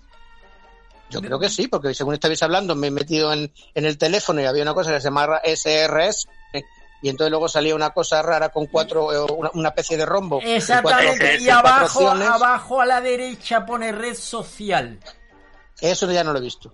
Bueno, pues eso, a- apúntese que ahí nos vamos reunidos y vamos a hablar. Bueno, y hoy le iba a dar una sorpresa, se la guardo para la semana que viene, pero se la adelanto. A ver, Uno de los temas iba, iba a ser uno del señor Chadberry. de Chuck Berry. Sí, señor. Será el de la vuelta al colegio, ¿no? ¿Eh? ¿Vuelta al colegio de Chamberry? O algo así, creo que No, no, no, el tema, no, no, no, es uno, de los temas, es uno de, los- no es uno de los temas muy conocidos, pero, pero es uno de los que a mí me Menos mal, un poquito de rock and roll, que a usted le gusta mucho el pop. Bueno, va, Vale. que seguimos para adelante. Gracias. Venga, pues os sigo- Pepo, os sigo Pepo, escuchando no un te poquito. vayas, Venga, no te Pepo, un vayas, abrazo, que a- hasta que a luego. Pepo- Venga, un abrazo. No te vayas, Pepo, que, venga, las, las efemérides, rápido, que, que- que ya te cortaba el rollo. A ver, venga, Ya, ya. que te lo tenía Pues- preparado. Dímelo. Sí, sí, pues tal día como hoy, 3 de septiembre, en 1189, eh, Eso que se ha ido Don. Rafael. Sí, sí, Don Ah, Rafael se ha ido. Don Rafael se ha ido. No, no, no, estamos aquí. el gran Ricardo 1189. Cor- ¿Estaba usted vivo? el gran Ricardo. Yo no, yo no sé, usted quizá que es más mayor, ¿no? Yo sí, yo sí, yo estaba. Y Pues sí, pero todavía no ha ido, no ido usted a la isla para- de mí, ¿no? para 3220 también estaré. No, todavía no estaba aquí, estaba en otro lado. Venga, dale. No, pues, porque por allí cerca de la isla de mí Sí, fue nombrado rey de Inglaterra Ricardo Corazón de León. El, Oh, el- el- rey tan misterioso y célebre Ricardo Corazón de León que dio lugar a muchas historias y novelas en, en la literatura británica, eh, tales como que Robin Hood o El Príncipe Valiente, y de la que fue y, y donde fue un rey que, que estaba rodeado por el misterio porque por un lado decían que, que fue un rey que apenas estuvo gobernando en su en su territorio porque se dedicó más que nada a luchar contra contra los, la- los árabes en las cruzadas para recuperar los territorios de Jerusalén y todas estas cosas. Y, y por otro lado también tiene un, un, un, digamos un un halo de misterio en cuanto a sexualidad porque decían que era fue uno de los primeros reyes gay del mundo porque decían que ese Ricardo no era muy hetero Ricardo Corazón de León, si sonaba a guerrero y a peleador, aunque no tiene nada que ver. sí no pero luego no ver, luego en la cama era Ricardo Tigre Tigre Tigretón. Tigre Pardo Tigretón. Bueno, bueno, bueno, bueno. Está bien, está bien. Eh, ¿Qué edad tenía ese día? No lo sabe. Pues no se le mire ese dato, no se lo he mirado, pero era joven, pues era joven, era joven porque Eh, le disputó, fallado, fallado. le disputó el, el, el reinado a su padre. Bueno, Y luego se quedó, murió joven, eso sí, murió joven. Y su hermano, que fue el famoso Juan Sin Tierra, fue el que estuvo gobernando cuando él falleció.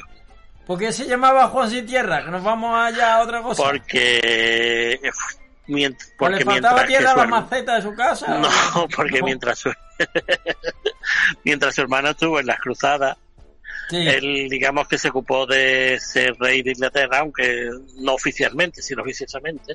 Entonces él, él era un rey que no tenía tierra porque el rey de Inglaterra era Ricardo Corazón de León. Entonces era Juan sin tierra. Don Pepo, ¿Por qué gracias. Cambio de registro. Me voy al rock and roll y me voy a la adolescencia. Venga, ¿Le va a gustar este tema? Gracias. Venga, pues, lo Hablamos la semana que viene y seguiremos dándole el coñazo. buscamos datos de los podcasts. De los Porsche y de la internet. ¿Cuánto eh, visita y de todo? Va. De Google Play, del De- Apple Store, y Exactamente. de, Spotify. De todos lados. de de todo, de todo, de todo. Beca, hasta luego. Dios. Yo- Spanish Rock Shop Radio. Se acaban las clases, salen ya de tres en tres. Algo sudorosa se pegó el uniforme. La carpeta en el pecho, protegiendo su pudor. Fotos de su ídolo, tengo.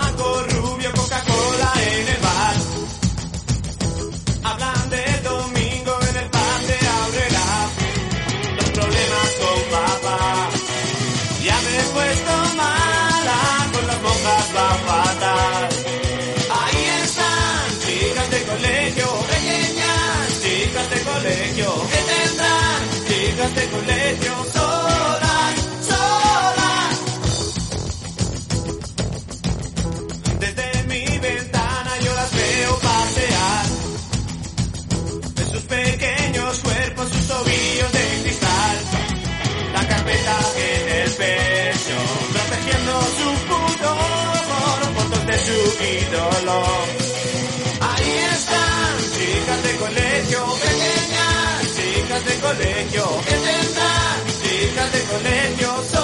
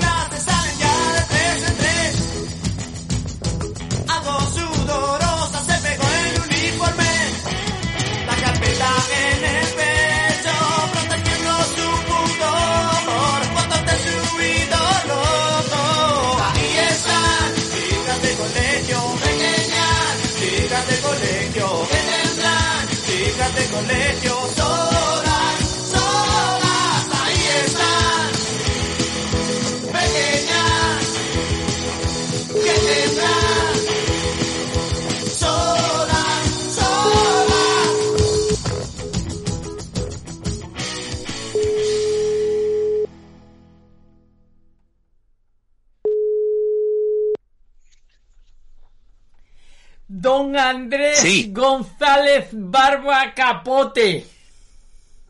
Hombre, ¿qué Buenas tal? tardes. ¿Qué pasa, Manu? ¡Qué alegría! Buenas tardes. Aquí estamos otra vez. Hemos sobrevivido a, a los meses de verano y bueno, todavía estamos en verano, pero muy bien, aquí estamos de nuevo, de vuelta. Cuéntame, cuántas cosas. Oye, em, esto ya es, no sé, quizás sea por curiosidad o por eh, subir un poco el ego o bajarlo. ¿Has hecho de menos esto? Las- l- Perdona, perdona, es que no me he si has de la echado de menos esto, los ratillos que echamos aquí. Ah, hombre. Sí, lo he echado de menos y además te digo una cosa que aprovecho ya mm, que estamos en antena porque, mm, aunque obviamente no, no hemos estado charlando en este mes de agosto, pero mm, en cierto modo he estado un poco eh, siguiendo tu actividad porque, hombre, eh, he seguido el tema de, de las charlas con, Las tardes Con con Conde Conde. Efectivamente, y, y ha quedado muy bien, ha quedado muy bien, la verdad que habéis tratado unos temas muy interesantes y pues yo creo que, que ha sido una iniciativa que ha merecido la pena, además un personaje que, que me parece muy, muy interesante todo lo que dice y, y creo que, que han quedado muy bien en todas esas tardes. Es un personaje. Conde es un personaje. Sí, Han Sí, sido sí, sí. cuatro viernes em, ligeros, en el sentido de ligeros de, de hablar de música, de no meternos en las profundidades que nos metemos en el nunca es tarde. No, pero, pero estaba muy bien, bien. porque, en- no sé, a mí me escuché, por ejemplo, el espacio que le dedicasteis a- al club de, Los de, 27, de- de los, de los 27 y ese me, me resultó muy curioso, o, o el del salto de, del Salto muro, la ¿no? tapia, Del- Salto la tapia. la tapia, efectivamente, de- de ahí sí, que es muy curioso. Ajá. Sí, sí, o sea que... También a Tanay, tratamos a. Tanay, que Sí. era amigo suyo, y, o que será, seguirá siendo, sí, amigo suyo, y el de mm, Mm. Habana, abierta, pero bueno. Sí.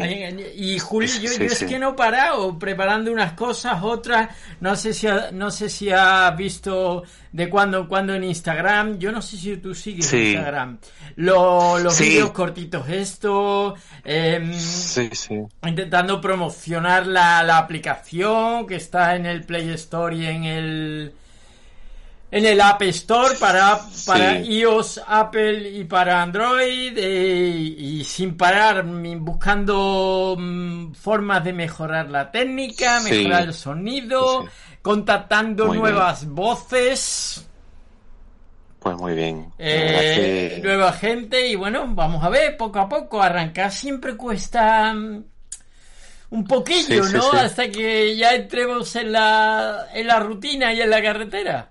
¿Tú qué, tío? Hombre, claro que ¿Tú sí. qué? ¿Qué? Gracias por Pues- eh, acordarte y por haber echado un, un oído, una escucha a- Sí. bien a los podcasts o al directo. Pero tú qué? Sí, sí, ¿Qué tal? Pues, pues mira, yo mm, la verdad que ha sido un, eh, o está siendo un, un verano bastante tranquilo. mm, Ya, pues, como saben, mis hijas la verdad que acabaron muy bien el curso. Entonces, en- sobre todo en agosto, que, que es cuando he tenido las vacaciones, estuvimos un par de semanas en, en Cádiz capital, como, el- como el año pasado. Estuvimos muy, muy tranquilos. mm, Se ha notado también bastante todo lo, el tema del coronavirus, porque allí en esta ciudad, sobre todo en esos meses de verano, pues llegan, me creo recordar que eran los, los jueves, unos transatlánticos enormes a- allí al puerto. Y, y claro, todo, mm, se bajan mm, pues, cientos de turistas que recorren el, el centro durante un par de días y, y este año se ha notado que, que por el tema del coronavirus y todo, pues mm, no ha habido ese flujo turístico, ese, Ajá. ese movimiento tan grande, aunque bueno, tampoco el centro de, de la ciudad es que estuviera vacío, porque hombre, había actividad, tú ibas por las noches a tomarte, yo qué sé, un helado o algo y veías los sitios con bastante gente, pero un poquito más tranquilo. Y después, la semana pasada... Perdona, habéis estuvimos- estado este agosto, ¿no? Pasado. En Cádiz. Sí, sí, Ajá. efectivamente. Las dos primeras semanas, o sea, la primera quincena estuvimos allí y después la semana pasada estuvimos en, en Punto Ambría, porque allí, esto es en Huelva, Sí. porque allí ya llevamos varios veranos. Además, mm, mi mujer trabaja allí en, en un hospital en Huelva que está muy cerquita de, de Ambría, pues entonces hemos aprovechado y también hemos pasado allí un- una semana muy, muy tranquila y un poquito lo mismo. Tú ibas a, a la playa por, por la tarde y nosotros realmente, como pasó en Cádiz, no hemos tenido unos problemas serios de, de que hubiese unas aglomeraciones enormes de, de, de personas en la playa. No, no hemos tenido que, que esperar, digamos, en ningún momento para, para ir para allá, para la playa. Incluso hemos ido en, en fin de semana y, y, hemos estado bastante tranquilos. Quizás a lo mejor porque en agosto, mm, tú sabes que es un, un mes que a lo mejor no, no tiene, o puede ser que en la segunda quincena no haya tanta gente o tanto movimiento como, como durante todo el mes de julio, pero bueno, el caso es que, que hemos estado muy, muy bien, descansando, reponiendo las pilas para, para todo lo que tiene que venir ahora en otoño y, y bueno, pues en general mm, tranquilo, pero bueno, ahora vamos a ver con todo lo que tiene que venir ahora en, en estos meses, la, la vuelta al colegio que ya es la semana es. que viene, todo el tema de, de cómo está evolucionando lo- los brotes del coronavirus y con eso, con eso estamos ahora mismo. En eso estamos. ¿Cómo tus hijas lo, lo viven? ¿O- ¿Y tú con ellas, la vuelta al cole? ¿Cómo está la cosa por ahí? ¿Cómo se ve? ¿Todavía sigue todo un poco incierto, no? Sí, sí, sí, sí, pues ese tema la verdad que mm, a mí me da la sensación de que, de que todas las administraciones, desde el gobierno central, la Junta de Andalucía o u otras comunidades autónomas, han estado un poco viéndolas venir este verano, porque mm, realmente mm, en el colegio de, de mis hijas, aquí en Sevilla Capital, eh, el colegio Nuestra Señora del Rosario, Hijas de la Caridad, mm, a mí me dijeron Ole. el otro día Que has dicho Sí, sí. el nombre entero del colegio, sí. Sí, sí, sí, sí. Pues me, me dijeron en, en secretaría que, que, bueno, que, que todavía no sabían bien exactamente todo el tema de, protocolos a seguir y cosas, porque como están pendientes de, de ver cómo evoluciona todo, pero eso pasa en, en todos los centros escolares de Andalucía, institutos, universidades, está todavía todo muy en el aire. Yo lo que sé, que mi hija pequeña, que, empieza ahora cuarto de primaria, en principio va a tener todas las clases presenciales, de momento, y, y- y la mayor que, que empieza en tercero de, de la ESO, al ser ya un curso ya superior, Secundaria, de edad superior ajá. todo. Sí, efectivamente, de secundaria sí va a haber un, una mezcla de, de clases presenciales. Ahí, O sea que se de ha cortado momento un esa- poquillo, se ha cortado esa- un poquillo, pero ya está Sí, bien. ¿me oye bien? Ahora Sí. bien, ya, ya va a haber, está bien. va a haber una, efectivamente, va, va a haber una mezcla entre clases presenciales y, y clases online. Y entonces, pues, mm, esa es la idea. Lo que pasa que... que, Eso claro, aquí- secundaria, pero claro, no se sabe lo que va a ocurrir. Sí, Y en primaria Claro, es todo Andalucía- presencial, todo presencial. De, de momento, por lo menos en el colegio nuestro han dicho que, que sí, que, que sería presencial, aunque mm, aquí la Junta de Andalucía, la Consejería de Educación y Deportes ha, ha dejado claro que, que en cualquier centro escolar, que como, como haya, me parece que era como Sí, un tres caso o casos de, Ajá. sí, un par de casos así de coronavirus, pues se tenía que cerrar el, el colegio, pues hasta, me imagino, hasta nuevo aviso, hasta que pasara toda esa situación, esa cuarentena o lo que fuera. Así que nada, ahora eh, esta semana han abierto las guarderías con, con los niños más pequeños, de 0 a 3 años. ¿Tienes amigos ya la semana- que- con niños pequeños?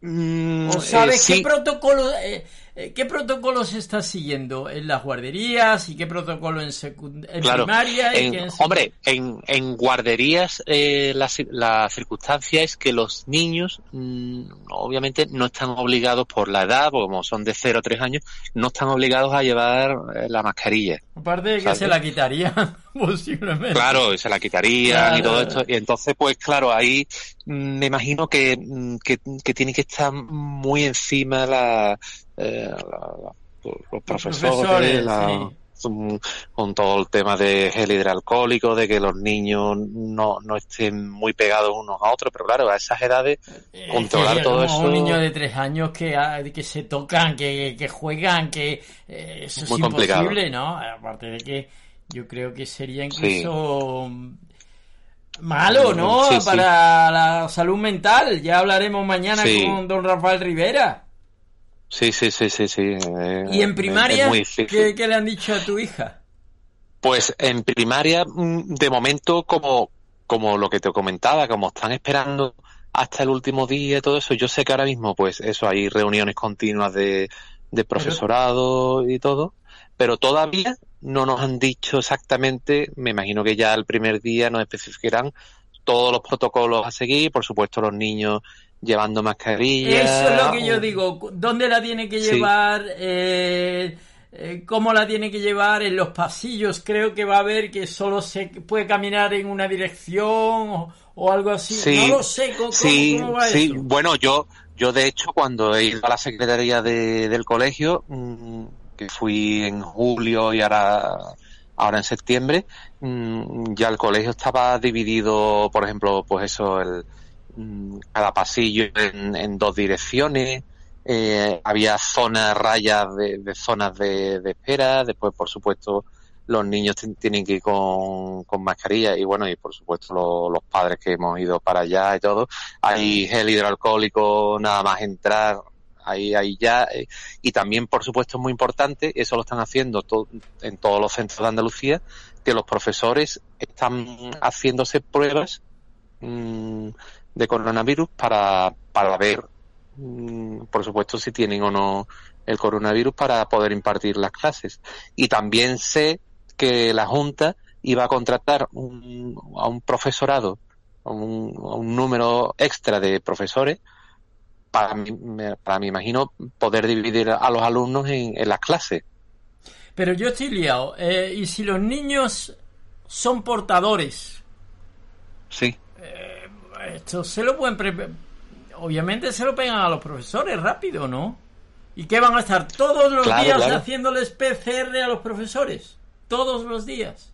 Porque puede uno Hombre, pillar todo- el virus mañana Y- no enterarse. Si lo han pedido. Un Pues lío, no ¿no? lo sé, un lío, va a ser- porque tu sí, mujer, va a ser tu un mujer que lío. es médico, ¿qué dice? Porque hay muchas cosas todavía muy contradictorias y que no se saben del virus, ¿no? Claro, efectivamente. Ella, mm, por supuesto, cuando se reincorporó al, al hospital, se tuvo que hacer la, la prueba de- del PCR, como, como todos sus compañeros se la están haciendo y todo.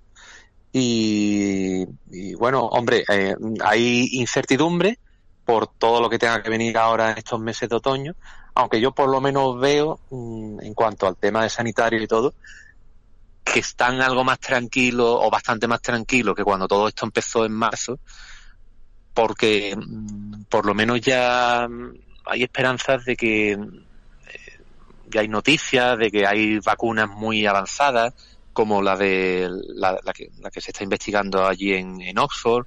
O sea que, en ese sentido mm, sí veo que, y, y, por supuesto los ingresos en, los hospitales pues no son, aunque son numerosos, pero no, no es tanto como el efecto que hubo en primavera, porque la, la cosa no está tan tan mal como, como entonces, pero bueno, todo el mundo está muy expectante en, en todos los sectores, ¿eh? en todos los lados.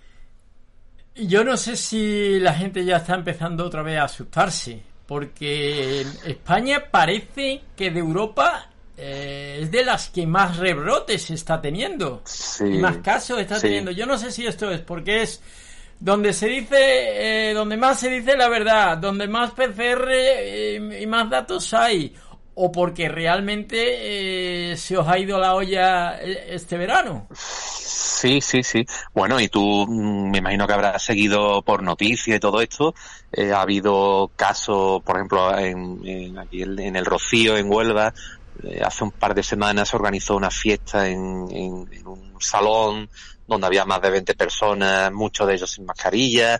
Después en Ibiza también, tú sabes que es un sitio muy caliente de, de, de veraneantes. De todo, esto, caliente de todo, sí. de todo, de todo. Y, y también ha habido denuncias de, de macrofiestas donde por supuesto no se han seguido la- las condiciones hi- higiénicas. Entonces pues yo ya, es que ya pienso que esto ya mm, de persona, mm, el compromiso personal que tenga y entonces pues claro, si tú estás dispuesto a, digamos a seguir las normas, a ponerte la mascarilla, a usar el gel y todo eso, pues en principio pues mm, todo es mucho mejor, pero si, mm, si sale de, no sale de la persona que, que, que incumple las normas, que la, la policía te tiene que llamar la atención o lo que sea, pues entonces eso ya, entonces ya es un poco cuestión de, de civismo de, de cada individuo, el, el hecho de que respete por supuesto las normas, se respeta a sí mismo y, y a los demás.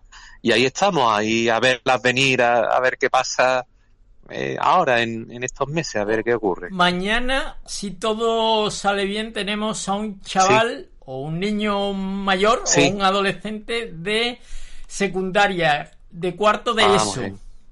A ver Ah. cómo no- nos los cuenta. Tenemos a un profesor de secundaria. Mm. Y bueno, Claro. también vamos a tener a nuestro psicólogo. A ver si todo va saliendo bien, porque claro, esto de reincorporarse. Pues es difícil, Eh, hay que tengo otra vez que que traeros, ¿no? A mi isla. Claro. Yo digo, Claro, claro. Así que eso. Andrés, ¿cómo Sí. vas a seguir esta temporada? ¿Qué nos vas a traer? ¿Seguimos en la misma dinámica? ¿O has pensado, qué sé yo, hacer el pino mientras lo vas contando? ¿Cómo, cómo, cómo va a ser? Pues, pues mira, por supuesto te, te seguiré hablando de, de libros, de autores y todo esto, que es lo que, lo que a mí más me gusta, pero también, por supuesto, como hicimos la temporada anterior, mm, de vez en cuando, por lo menos una vez cada, cada mes o cada X semanas, traeremos a, a algún personaje curioso, ¿Algún no invitado, siempre, efectivamente, no, Ajá. efectivamente, que no siempre tenga que ser pues un, un escritor, puede ser un, un editor o puede ser a lo mejor un Un músico, yo ya he pensado traímos. músico, sí, sí, sí. Yo ya he pensado para, para dentro de un par de Trajimos, semanas. digo traímos, hay que verla. Sí. eh, Me sale a veces hablar mal, como trajimos. Sí, sí, pues ya pensar en un personaje curioso que si todo sale bien, además él, yo ya lo palabré con él, él, él está encantado que, que- de poder participar y ya te lo propondré y todo y, y ese puede ser el primer personaje que traigamos esta temporada y creo que, que, que a la gente le puede, le puede gustar bastante. Y, Bueno. y así, Sí, sí, sí.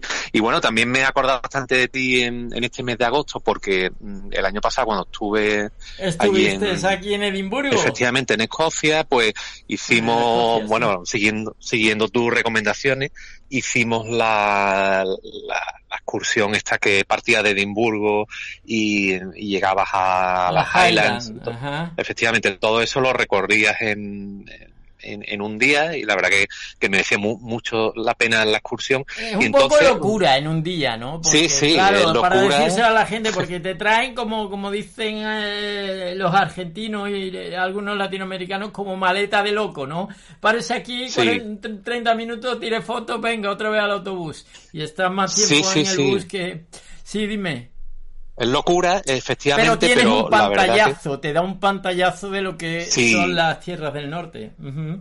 Claro, porque recorre, pues yo no sé cuántos kilómetros hicimos ese día, pero por lo menos pudimos hacer entre ida y vuelta, pues no sé, si 400 o por ahí, además metiéndonos por esas carreteras tan angostas, claro.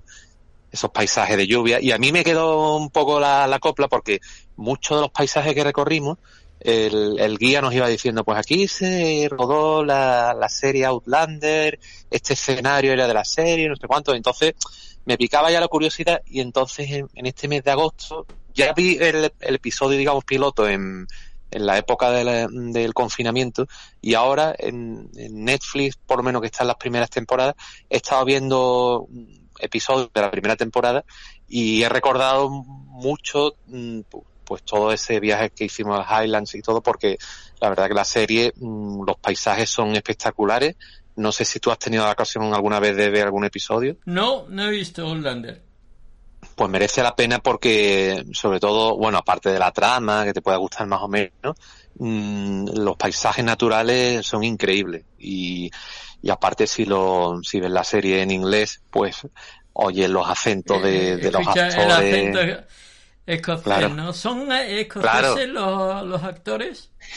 Pues yo he, he seguido así por internet y algunos obviamente mm, son, digamos, mm, ingleses o irlandeses, lo que sea, pero otros sí son puramente escoceses y además se le nota, se le nota en, no sé, en el acento y todo y además mm, la, la, la, la protagonista por, por una especie de extraño sortilegio hace como una especie de viaje en el tiempo y viaja a la Escocia del siglo XVIII, cuando los escoceses estaban peleándose contra los ingleses, cuando la época de, de la guerra jacobita y todo esto. Y entonces, pues claro, vas como al pasado, a, a esa Escocia del siglo XVIII, donde me imagino que, que el acento todavía será mucho más marcado, las palabras que, que se decían en esa época y todo. Y Que pues tú yo, dices que quieres verdad que- volver, que... quieres volver y hacer la Sí, excursión. en vez de en un día, hacerlas dos, tres o cuatro.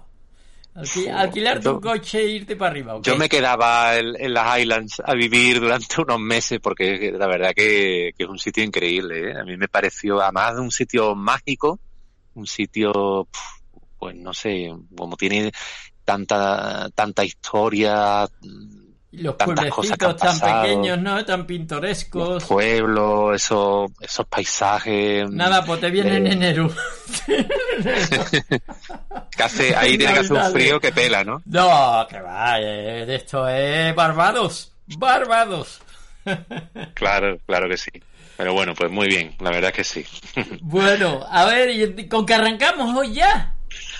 Pues mira, hoy arrancamos con, con un libro eh, de un sobre un autor que, que a veces hemos tratado en, en, este espacio, pero que a mí me, me gusta bastante. Y el libro me ha parecido muy curioso porque yo no lo conocía y he descubierto cosas de, del autor que, que, tam- que también desconocía. Entonces el, el libro en concreto se llama Un detective eh, llamado Dashiell Hammett, que apareció publicado en España el año pasado, en, en, prima- en marzo de 2019, y lo publica la, la editorial RBA, que ahora mismo RBA es el sello editorial más especializado en, digamos, en literatura negra, tanto literatura negra clásica como Dashiell Hammett o, o gente así, como los nuevos autores o los autores más en boga, sobre todo la de literatura nórdica. Tú sabes que hay muchos escritores suecos, o daneses o, o noruegos que, que están destacando mucho en, en este tipo de, de literatura. ¿RBA Sí, pertenece negra. a Planeta? ¿O estoy yo equivocado? Yo creo que sí, Creo creo que, sí, eh, que puede. el Planeta de Agostini también, ¿no? Sí, RBA, yo, así. yo, bueno, yo creo que sí. Sí, sí, además tú sabes que ellos sacan también muchas colecciones en, sí, sobre todo ahora. Ahora empiezan a lanzar colecciones Sí.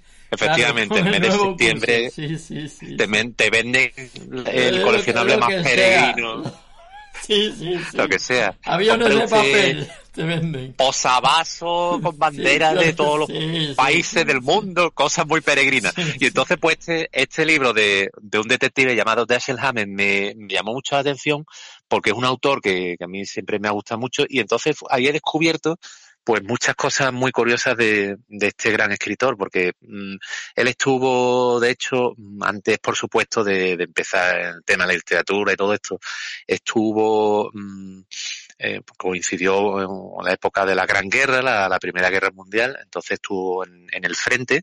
Lo que pasa que a él lo, lo inhabilitaron y, y, eh, lo dieron, digamos, de, de baja en el, en el terreno militar, porque él tenía un problema muy grave desde que era pequeño, que era eh, la tuberculosis, que fue una, una enfermedad que, que le afectó durante mucho tiempo. Ahí me recuerda un poco a, a Stevenson. Y entonces, pues, él, estando convaleciente, conoció a, a una, a una enfermera eh, que después mm, fue su, su futura esposa. Entonces, lo curioso de este libro es que mm, lo que yo, yo desconocía es que Dashiell Hammett, antes de, de comenzar su fulgurante carrera literaria, pues estuvo durante un tiempo trabajando para, la famosa agencia Pinkerton de, de detectives privados en Estados Unidos, que mm, el fundador de, de esta agencia de detectives, pues ya estuvo metido en, casos muy importantes en el siglo XIX, como el tema de, de, Jesse James y su, su banda de forajidos y todo esto. Y entonces, pues Dashiell Hammett estuvo durante esos primeros años, digamos, de, de trabajo en, ese mundillo, mundo de detectives, e incluso me he enterado que, que contrataban, la agencia Pink- Pinkerton, contrataban, eh, digamos, los empresarios y todo esto, contrataban a detectives para que cuando había una huelga de, digamos, de obreros o lo que sea, pues ellos se metían ahí por medio para, para deshacer la, la huelga. Y metían ahí mucha presión y él estuvo metido en Me muchos suena casos. mucho, me suena mucho esta agencia. No sé si es que eh, la hemos sacado en otra temporada, la has traído tú Yo- o, Yo no, a lo mejor otro invitado puede ser que te haya llamado. Yo creo o a lo mejor eh, tengo ese receso ahí en la memoria de haberlo leído alguna vez o que alguien me lo haya comentado. Sí. Puede ser, entonces, pues eso es una agencia que, que, que tenía oficinas en todo Estados Unidos y entonces este hombre, ya trabajando como detective y todo, mm, mm, al hacer eh, los informes eh, que tiene que hacer todo detective para seguir los casos y todo, pues al redactar esos informes y todo, ahí ya empezó a coger un poco mm, ese estilo, digamos que después mm, le sirvió mm, para aplicarlo a, la literatura, porque al hacer informes detectivescos, pues hombre, tenía que ser eh, un informe, aunque era, obviamente eran muy objetivos, pero tenían que ser, tenían que ser muy concisos, eh, breves, mm, y todo eso le va a servir para después adaptarlo a, la literatura, porque mm, si has leído cualquiera de sus cuentos o alguna obra suya, lo que sea, él se destaca por, por, por un estilo así siempre que va muy directo, muy al grano, con frases muy, no sé, diálogos muy, muy vivos,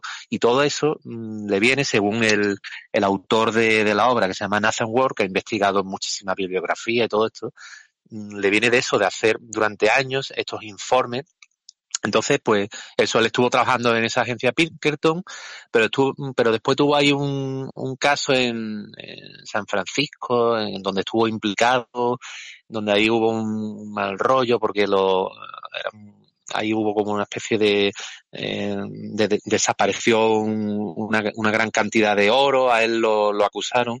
Total, que él mm, no, no estuvo ni mucho menos implicado en, en, en, en ese afer, pero ya ahí se creó un, un mal ambiente y entonces él decidió dejar esa, esa profesión de detective y a partir de ahí empezó a meterse pues sus primeros pinitos a publicar cuentos en, en revistas, en, la- las típicas publicaciones así de los años 20 y todo esto. Y también, mm, como redactaba bastante bien, pues lo, lo contrataron algunas agencias de publicidad pues para el tema de, anuncios y, todo esto. Y fue ya a finales de esa década de los años 20 cuando, cuando pegó el, el gran pelotazo con, con su primera novela, que fue Cosecha Roja, mm, que, que revolucionó mm, lo que era hasta ese momento o lo que se conocía que era la, la literatura policíaca, porque bueno, él le dio un, un realismo, una verosimilitud a, sus textos que hasta entonces era desconocida y consiguió mm, hacer un tipo de, literatura de, de tan gran calidad que, que autores, por supuesto, contemporáneos como Raymond Chandler o, o gente como, pues, bueno, no sé, hay, este hombre, Ernest Hemingway, pues también lo reivindicó porque, em, porque fue un, un autor que, que, que fue muy leído y ya sobre todo la, la novela que, que lo consagró, que se publicó un par de años después,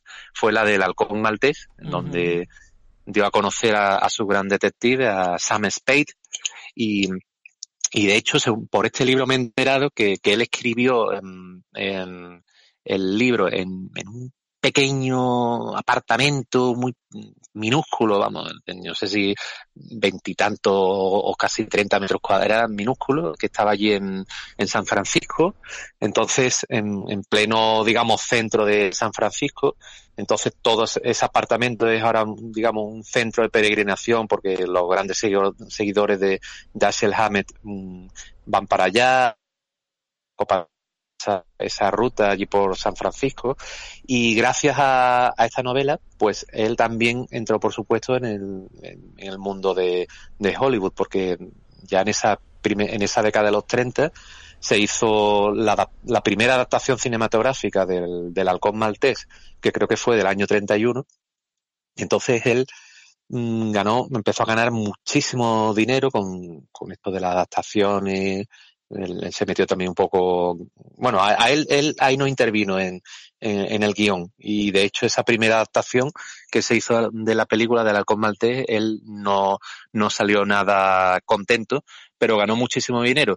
Y, y, y tuvo una vida bohemio total, porque a raíz de, de eso, de, de, de la enfermedad que tuvo, de, esta pues mm, estuvo durante mucho tiempo mm, aislado Tuberculosis de era, ¿no? efectivamente sí sí sí pues estuvo aislado de su familia. De hecho los médicos le decían que no podía estar eh, junto a, a sus hijas pequeñas porque le podía contagiar la tuberculosis. Entonces pues imagínate este hombre ahí viviendo solo en San Francisco el resto de su familia en, en otro estado ganando mm, cientos y cientos de dólares pues empezó a tener una vida mucho más bohemia, más licenciosa, tuvo varias amantes, después tuvo un, un affair con una guionista mm, muy importante de, aquellos años, Lillian Hellman, una escritora judía que, después mm, eh, recordó la figura de Dashiell Hammett años después, por todos los testimonios que tuvo con ella y todo. Y fue una persona que vivió siempre un poco eh, al borde de- del abismo, que cometió muchísimos excesos, eh, se, gastó mucho en, pues eso, en sus vicios, en, en, eh, llegó a tener muchos problemas con, con el alcohol. Mm, a veces que los, miles de dólares que ganaba pues, pues los perdía inmediatamente y en el año 1941 John Huston hizo digamos la, la mejor versión de, de- que se ha hecho cinematográfica de su novela que es la, la, eh, la segunda versión del Halcón Maltés que es la que todos conocemos con, con Humphrey Bogart Mira, con yo pensé que era la única que había. Cuando has dicho No, el no, 31, no, no. digo, mm, ya, ya, ya. Esa fue la, la segunda, y digamos, fue 10 años después, que fue la versión canónica que, que hoy conocemos, está Peter Lorre, un, un reparto magnífico. Yo la verdad que creo que, que es de las películas que mejor eh, han, han representado el espíritu de una novela, porque no, no es fácil, pero la película está perfectamente. Y entonces, pues la popularidad de Dashiell Hammett también en esta década de los 40, pues subió como la espuma. Es curioso porque en el libro no lo refleja, pero yo investigando sobre su vida me he enterado que él voluntariamente eh, le pidió al, al gobierno americano mm, meterse también en el ejército durante la Segunda Guerra Mundial, o sea, que, que es doble veterano de la primera, de la Gran Guerra, de la Primera Guerra Mundial y de la Segunda Guerra Mundial. Él, por supuesto, no fue al frente en la Segunda Guerra Por Mundial. eso estaba tocado además- de salud, ¿no? Claro, estaba tocado de salud Claro. y aparte de que era ya ma- mayorcito, porque Claro, claro. porque por esa época él tenía ya cuarenta y tantos años, pero él lo que en una oficina, pues mm, controlando unas publicaciones, unos periódicos y todo, pero gracias al hecho ese de, de estar, de ser doble veterano de, las dos grandes guerras, pues fue enterrado en un, en un cementerio especial para, veteranos de guerra en, en Washington y tiene una lápida ahí muy, destacada. Y entonces también este hombre también tuvo muchas movidas por su ideología, era un comunista acérrimo, entonces pues imagínate con, con todo el tema de, la caza de brujas, del macartismo en los años 50, también le, le cogió de lleno y, te das cuenta por, por su vida que, que el hombre se metía prácticamente en, en todos los fregados, estaba él, él- él metido y, y todo le iba. Y literariamente, mm, realmente después de publicar eh, El Halcón Maltés, eh, después sacó también eso a mediados de los 30, la, la novela esta de, del hombre delgado, que también se llevó al, al cine. Y después sacó, creo, la, la llave de cristal, es otra novela, sacó varios cuentos, pero ya nunca más volvió a, no a fue tener éxito. muy prolífico, ¿no? No, no, no, no es una obra, es una obra muy intensa porque son como eso, como cuatro o cinco novelas y un, y un par de libros o un libro de- con todos sus relatos De completos. relato. Pero sobre todo lo que influyó, mm, y como ya te he dicho, sí, gente como Ernest Hemingway, Raymond Charles, con Raymond Charles es curioso porque fueron contemporáneos, pero solo que se sepa, solo hay una fotografía en donde aparecen los dos juntos en una reunión que hubo de escritores en enero de 1936 y ahí aparecen, coinciden los dos, los dos grandes escritores americanos de, de novela negra, aparecen juntos en esa foto del año 36 pero fue un, hombre que eso, que, mm, eh, que, que se dedicó en cuerpo y alma a la literatura en esos años. Eh, su, su afán de, pues eso, de, de exceso, que sea amante, alcohol, esto, lo otro, pues le interesó más el rock and roll, le, le interesó Sí. más el rock and roll Sí, ya que la sí, literatura y los escritores. Y ustedes sois muy aburridos, yo me estoy divirtiendo Claro. mucho, dejadme a mi rollo. Sí, sí, sí, porque tú sabes, ya una vez que ganas tantos miles de dólares mm, con el halcón maltés, después viene la peliculita que te da también mucho, eh, muchos miles de dólares, me imagino que después se dispararían las reediciones de sus novelas y todo, le llegaría una cantidad de, de derechos de autor, esto y lo otro, y diría, yo me voy a meter en una habitación a escribir mientras puedo irme aquí con, con tal señorita a tal bar y me tomo lo que sea San y disfruto Francisco, de la vida. Andrés, qué buena Sí. ciudad, qué buena ciudad, ciudad, tienes que ir. sí. Tengo además una amiga que conocí en Edimburgo, en San Francisco, que es guía turístico. Ah, ah. y te lleva por allí, oh, tienes que ir. Es de las, no, Hombre. ya lo he dicho ya muchas veces, de las ciudades de, de Estados Unidos, no con- conozco cinco o seis ciudades en Estados Unidos, no conozco. Sí, sí, sí. Pero todos me lo dicen, que es de lo mejorcito, ¿no? Eh, de allí, Yo, muy yo estoy enamorado de europea, esa muy- ciudad. Sí, sí, Tienes estoy que porque, hombre, yo tengo la imagen obviamente del San Francisco a través de las películas y todo, pero y de las series de Es- televisión y todo, es- pero Es eso, vas Pero que es así, como claro. cuando Nueva York vas y dices, coño, aquí he estado yo antes. Eh, Claro, claro, San claro, Francisco, claro. además, los transportes públicos son formidables. Tiene todo, Claro. ¿no? Eh, tranvía. las cuestas que hay ahí, ¿verdad? Sí, Oh, no, las cuestas son terribles. Son terribles. tremendo, ¿eh? Sí, sí, sí, sí. Y el, el Fisherman World, ¿cómo era Fisher? Ay, no recuerdo. Todo el puerto, eh, se reúnen ahí las focas. Eh, te, te recomiendo que te vayas sí, a YouTube sí. y investigues y montan unos cirios en la misma mm, prisión y bahía de... Bueno, bahía no, la de isla de Alcatraz. No la isla. Eh, Sí, la prisión de. Alcatraz, visitarla también, que tiene tanta historia, ¿no? Eh, Claro, claro, claro. Y además San Francisco históricamente es que era el puerto, el gran puerto de Estados Unidos, que daba, digamos, a la vía abierta hacia todo el Pacífico, Claro. Hawái, la, Y después Pacífico toda la historia que tiene del movimiento a quien le guste la música de, de los 60 y, y, se- y principios Claro. de los 70, ¿no? Todo el verano del 69 fue, ya estudiado, creo que sí, Sí, verano del del 69. 67 o 68, ahí yo, yo como Bueno, soy tan Beatlesmano, yo, eh, yo sí. sé una, una anécdota de George Harrison que estuvo allí en ese famoso verano en San Francisco, con todos los hippies y todo esto, y entonces mm, le dieron a probar, un, yo creo que era un ácido o algo, entonces él un- una vez lo tenía un amigo que, que- que- to- total que vio esa droga por un microscopio y vio que era una porquería tal que dijo yo esto ya no me, no me lo meto ya más en mi vida, vamos. Por cierto, me acordé de ti también porque vi eh, un documental que hay sobre John Lennon y Yoko Ono. Eh, Ah. no sé si lo has visto, te lo recomiendo. No, no, no, no lo he visto.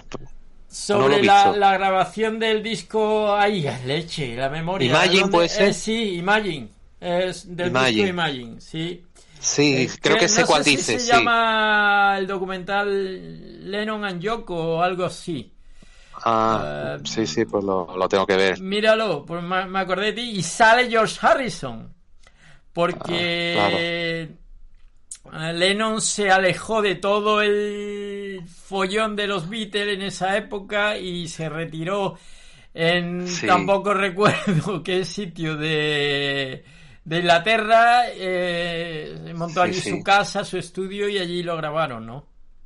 Y me Ah. acordé, me acordé de ti. Mírate ese documental, te va a gustar. Sí, sí, sí, sí, por supuesto que sí. Por Nos supuesto. hemos ido, me has hablado de San Francisco y como además tengo tantas ganas, tenía tantas ganas de hablar contigo hace tanto tiempo que no hablamos, Claro, hemos mantenido claro. contacto por WhatsApp y tal, Sí, y, sí, sí, y sí, estamos yendo de un tema a otro. ¿Algo más del escritor de esta semana? Pues nada, que lo, lo que digo siempre, que, que hombre, que la gente se, se anime a leer alguna de, de sus libros, sobre todo de la Cosmalte, que es un- una maravilla, y, y después si puede hacer el ejercicio de ver la película clásica de, de John Huston, pues también le, le van, le va a encantar comparar la novela con, con, con la película y que merece la, la pena siempre releer a, a Dashiell Hammett. Qué difícil es, creo, que la Sí. gente joven, y te hablo gente de, pues, qué sé yo, de 18, 16 a Sí. 25, eh, debe ser bastante difícil eh, que vean cine clásico, a no ser que sean estudiantes de audiovisual o Sí, ¿no? hoy en día y sí, con tantas sí. series. Tú, Es, es muy ¿Cómo complicado, lo- ¿eh? Porque oh, tu hija No, lo- mayor tampoco, lo notó. tampoco llega a eso, pero eso se nota, ¿no? Se debe notar. No, ¿no? se nota una barbaridad porque mm, ella tiene 14 y, y realmente no, yo, yo me acuerdo a esa edad que yo me interesaba mucho cuando ponían en, en- en la 2 de TVE, pues ciclos de tal director, Friesland o tal actor o lo que sea. Pero es que hoy en día es lo que tú dices, como están, que si las plataformas, la- las series que hay para adolescentes, esto, lo otro, pues es raro. Curiosamente, mi hija pequeña, un día vimos la, la ventana indiscreta y, y le encantó. ¿Sabes? Ajá. Entonces, fíjate, con nueve años la, la vimos hace unos meses ¿Cómo verán? y, y le gustó. ¿Cómo verán eh, ya tus hijas que son incluso más pequeñas todavía? Estaba hablando Sí, la sí, mayor sí. con 14. ¿Cómo verán ellas cuando ven una película en blanco y negro? Aunque sea mm, cinco minutos, dirá, ¿esto qué es o qué? ¿Esto qué es? Sí, sí, le- les parece extrañísimo y yo creo que creo que algo, algo como, si yo ya recuerdo que hace 20 o 30 años cuando yo veía películas en blanco y negro, ya oía gente que decía, uff, esto en blanco y negro, qué rollo, no sé Eh, cuánto, lo pues que dice imagínate. Gómez de Marcos, ¿no? Siempre... Hoy en- eh, que la claro, gente claro. cuando le dicen que es en blanco y negro ni, ni dice nada, nada. nada.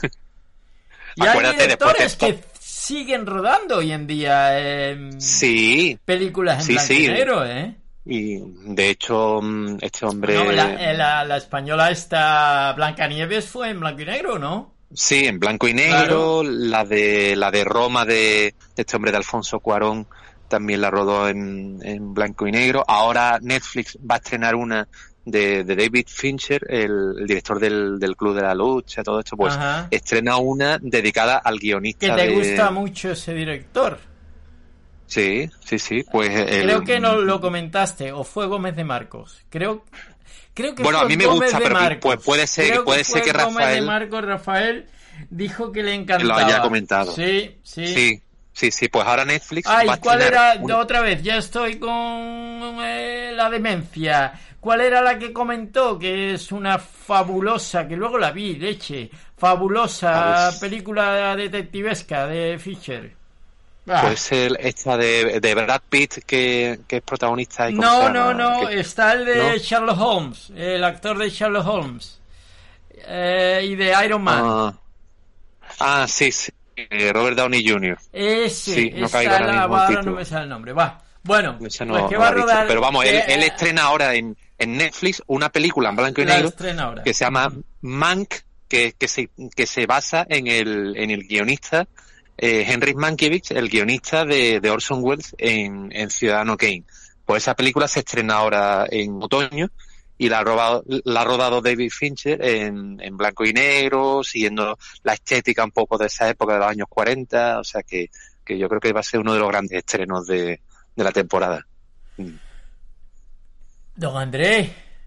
Sí. ¿Qué más? Pues nada, yo creo que hemos Ah, yo, yo sí tengo algo con lo que cerrar. Sí. Porque sé que te va a gustar y, y además no solo que te va a gustar, a ti, a mí y a todos. Y yo creo, eh, si se me olvida, cada semana recordarlo, tú me lo dices. Sí. Oye, que hay que recordar. Hay que decirle a la gente Ah, que sí. Facebook, Twitter, Ajá. Sí. Instagram, que pongan cosas, que se vayan al grupo de Claro. Facebook. Al grupo Claro de sí. Facebook pidan ser miembro o a la página y hagan comentarios. Aunque claro, la página Claro. es la página. A Instagram, a Twitter. eh, no sabemos Incluso si en Twitter, ¿no? pero En también. en iVoox. Claro. Por cierto, Sí, sí, sí. no sé si te has dado cuenta que eso está abierto a cualquiera. La cantidad de descargas, cómo han subido y cómo están subiendo. Sí. Desde los últimos, estamos rozando las 2000 por semana y por espacio. Uf. Pues Eh, porque estamos en Evox, estamos en Apple Podcast, estamos Sí, en Google sí, Podcast. No sé si te has metido en Apple Podcast y estamos en No, Spotify. Apple- si tú no. te vas a Spotify, pones nunca Ajá. en Spanish Rock Shot, salimos. Ah, también hay... Eh. Vale, vale. Pues oye, tener 2.000 oyentes en un un espacio, una en semana... un podcast. O sea, Eh, entonces tela, hay ¿eh? que insistir. La gente que quiera comentar eh, las cosas Claro. de Andrés, o las de Teresa, o las de nuestro, las de Pepo, o las de todos los que van llegando, eh, que se vayan ahí. Y porque esto Sí, nos sí, anima. sí. ¿Sabes? Nos anima y que le den al corazoncito, por ejemplo, en Evox o en las redes Claro. sociales. Ya digo, Sí. Facebook, aunque Facebook no sé qué le pasa últimamente, está en general. La gente creo Sí, que se está pasando más a Instagram, ¿no? Pues parece que sí. Lo que pasa que a mi Instagram yo lo veo, es que es muy distinto porque Instagram eso pues mete fotos instantáneas, esto, lo otro y, y no es sé, más para lo veo como... para fotos, pero Sí, eso es. Es más rápido y como hoy en día Sí, sí, sí, todo tiene que ser rápido, parece que, que Facebook se está quedando para la Sí. gente viejuna. No lo sé. Sí, sí, sí. No Totalmente, sí, sí, sí, sí, sí, tiene esa impresión. Y bueno, ya hablemos, eh, no hablemos de TikTok. Yo no sé tus hijas, pero Uf. creo que los adolescentes y a partir de 12, 13 están con TikTok todo el Sí, tiempo, sí, está ¿no? teniendo eso, es verdad. Sí, sí, sí, sí, sí. Mi hija todavía está fuera de, de ese mundillo, pero es cierto que además Pero tú tu pones hija mayor YouTube- también? No, tu hija mayor ya No, la, la mayor es que aparte es que a ella mm, a lo mejor ve las redes sociales a través de mi cuenta porque ella sigue a determinada gente o lo que sea, Ajá, pero ella todavía no, no le atrae demasiado muy bien. mm, Pero bueno, mundillo, no, de la las amigas, ¿no? O te cuenta algo de las Sí, amigas. sí, sí, sí. Y, y aparte que tú pones cualquier vídeo de YouTube o lo que sea y te salta una publicidad de TikTok cada dos por tres, horroroso, vamos. Que Sí, sí. no sé qué follón, no recuerdo bien qué follón hubo con los chinos, eh, con TikTok y con el señor Trump. Ah, Al- algún Ah. follón ha habido ahí con Sí, Estados sí. Unidos. sí, en fin, sí, pues imagínate. eso. De libros, nada, que te pues- comenten, qué quieres que comenten, que comentes Claro. tú, qué traes, qué no traes, qué les parece lo que tú comentas, si le gusta algo Perfecto. o no le gusta, eh, algo que se nos haya pasado. Claro, claro que sí. Sí, sí, porque esto, hombre, lo que lo ideal es eso, que, que sea muy interactivo, Claro, que, pero es que la gente... la gente escucha y eso eh, está ahí y se sabe, pero claro, somos perezosos para coger y darle a- al comentario o darle al corazoncito o irte a- Claro. a, Facebook, Instagram, Twitter o incluso Sí, WhatsApp, que manden mensajes de voz. Yo Claro. no digo nunca el teléfono de la radio porque a veces me parece una tontería, porque cuando uno está escuchando la radio, a no ser que insistan, insistan, insistan y te lo aprendas, nunca te quedas Claro. con el teléfono. Sí, Entonces yo sí, lo verdad. que recomiendo que vayan a la, a la página de Facebook, que está en el WhatsApp, o al grupo de Facebook, incluso la página web, en el Contact Us, contactarnos, ahí hay un Sí. teléfono que es el de WhatsApp. Que quien quiera Claro, que nos deje que un se de voz, allí. que eso nos da ánimos, que yo sé que nos escuchan, pero mm, eh, qué sé yo, Sí, sí, sí, que pongan... que me pongan a mi verde y que diga, tío, qué malo eres y qué buenos invitados tienes. Si no fuera por ello, de eso sería una Claro. mierda, etcétera. Mira, mientras sean comentarios con, con respeto, de luego siempre serán bienvenidos, claro. Y sin respeto, ¿qué? Mm, vamos- Hombre, pero tampoco te van a poner a París, ¿no? Bueno, porque para que pongan, o sea, que sea constructivo. Te van a insultar, Eso sí, que insulte pero constructivo. Oye, Manu, tú Ya. eres un cabrón por tal, tal, tal, tal y tal. Y eso se Sí, pone. sí, sí, sí, sí. Por cierto, un pequeño inciso Y- de 10 segundos. Dímelo. No, que te acuerdas que hablamos de la famosa, la famosa serie del HBO de mm, la de Patria, pues ya tiene fecha para, para finales de, se- de septiembre, Algo creo que era el escuchado. 27. Algo escuchado. Y- Y, no y sé ya si hay ayer- ciertos problemas, ¿no? Sí, ha habido polémica porque la HBO ha sacado un cartel de la serie en donde sale, digamos, una foto dividida. Por un lado, la protagonista con, con su marido en el momento en que los etarras la, la han matado en, la- en el atentado. Y en, la otra imagen se ve a un, a un preso de ETA en una dependencia de la Guardia Civil, así totalmente desnudo, y se, y se ven como varios policías al fondo.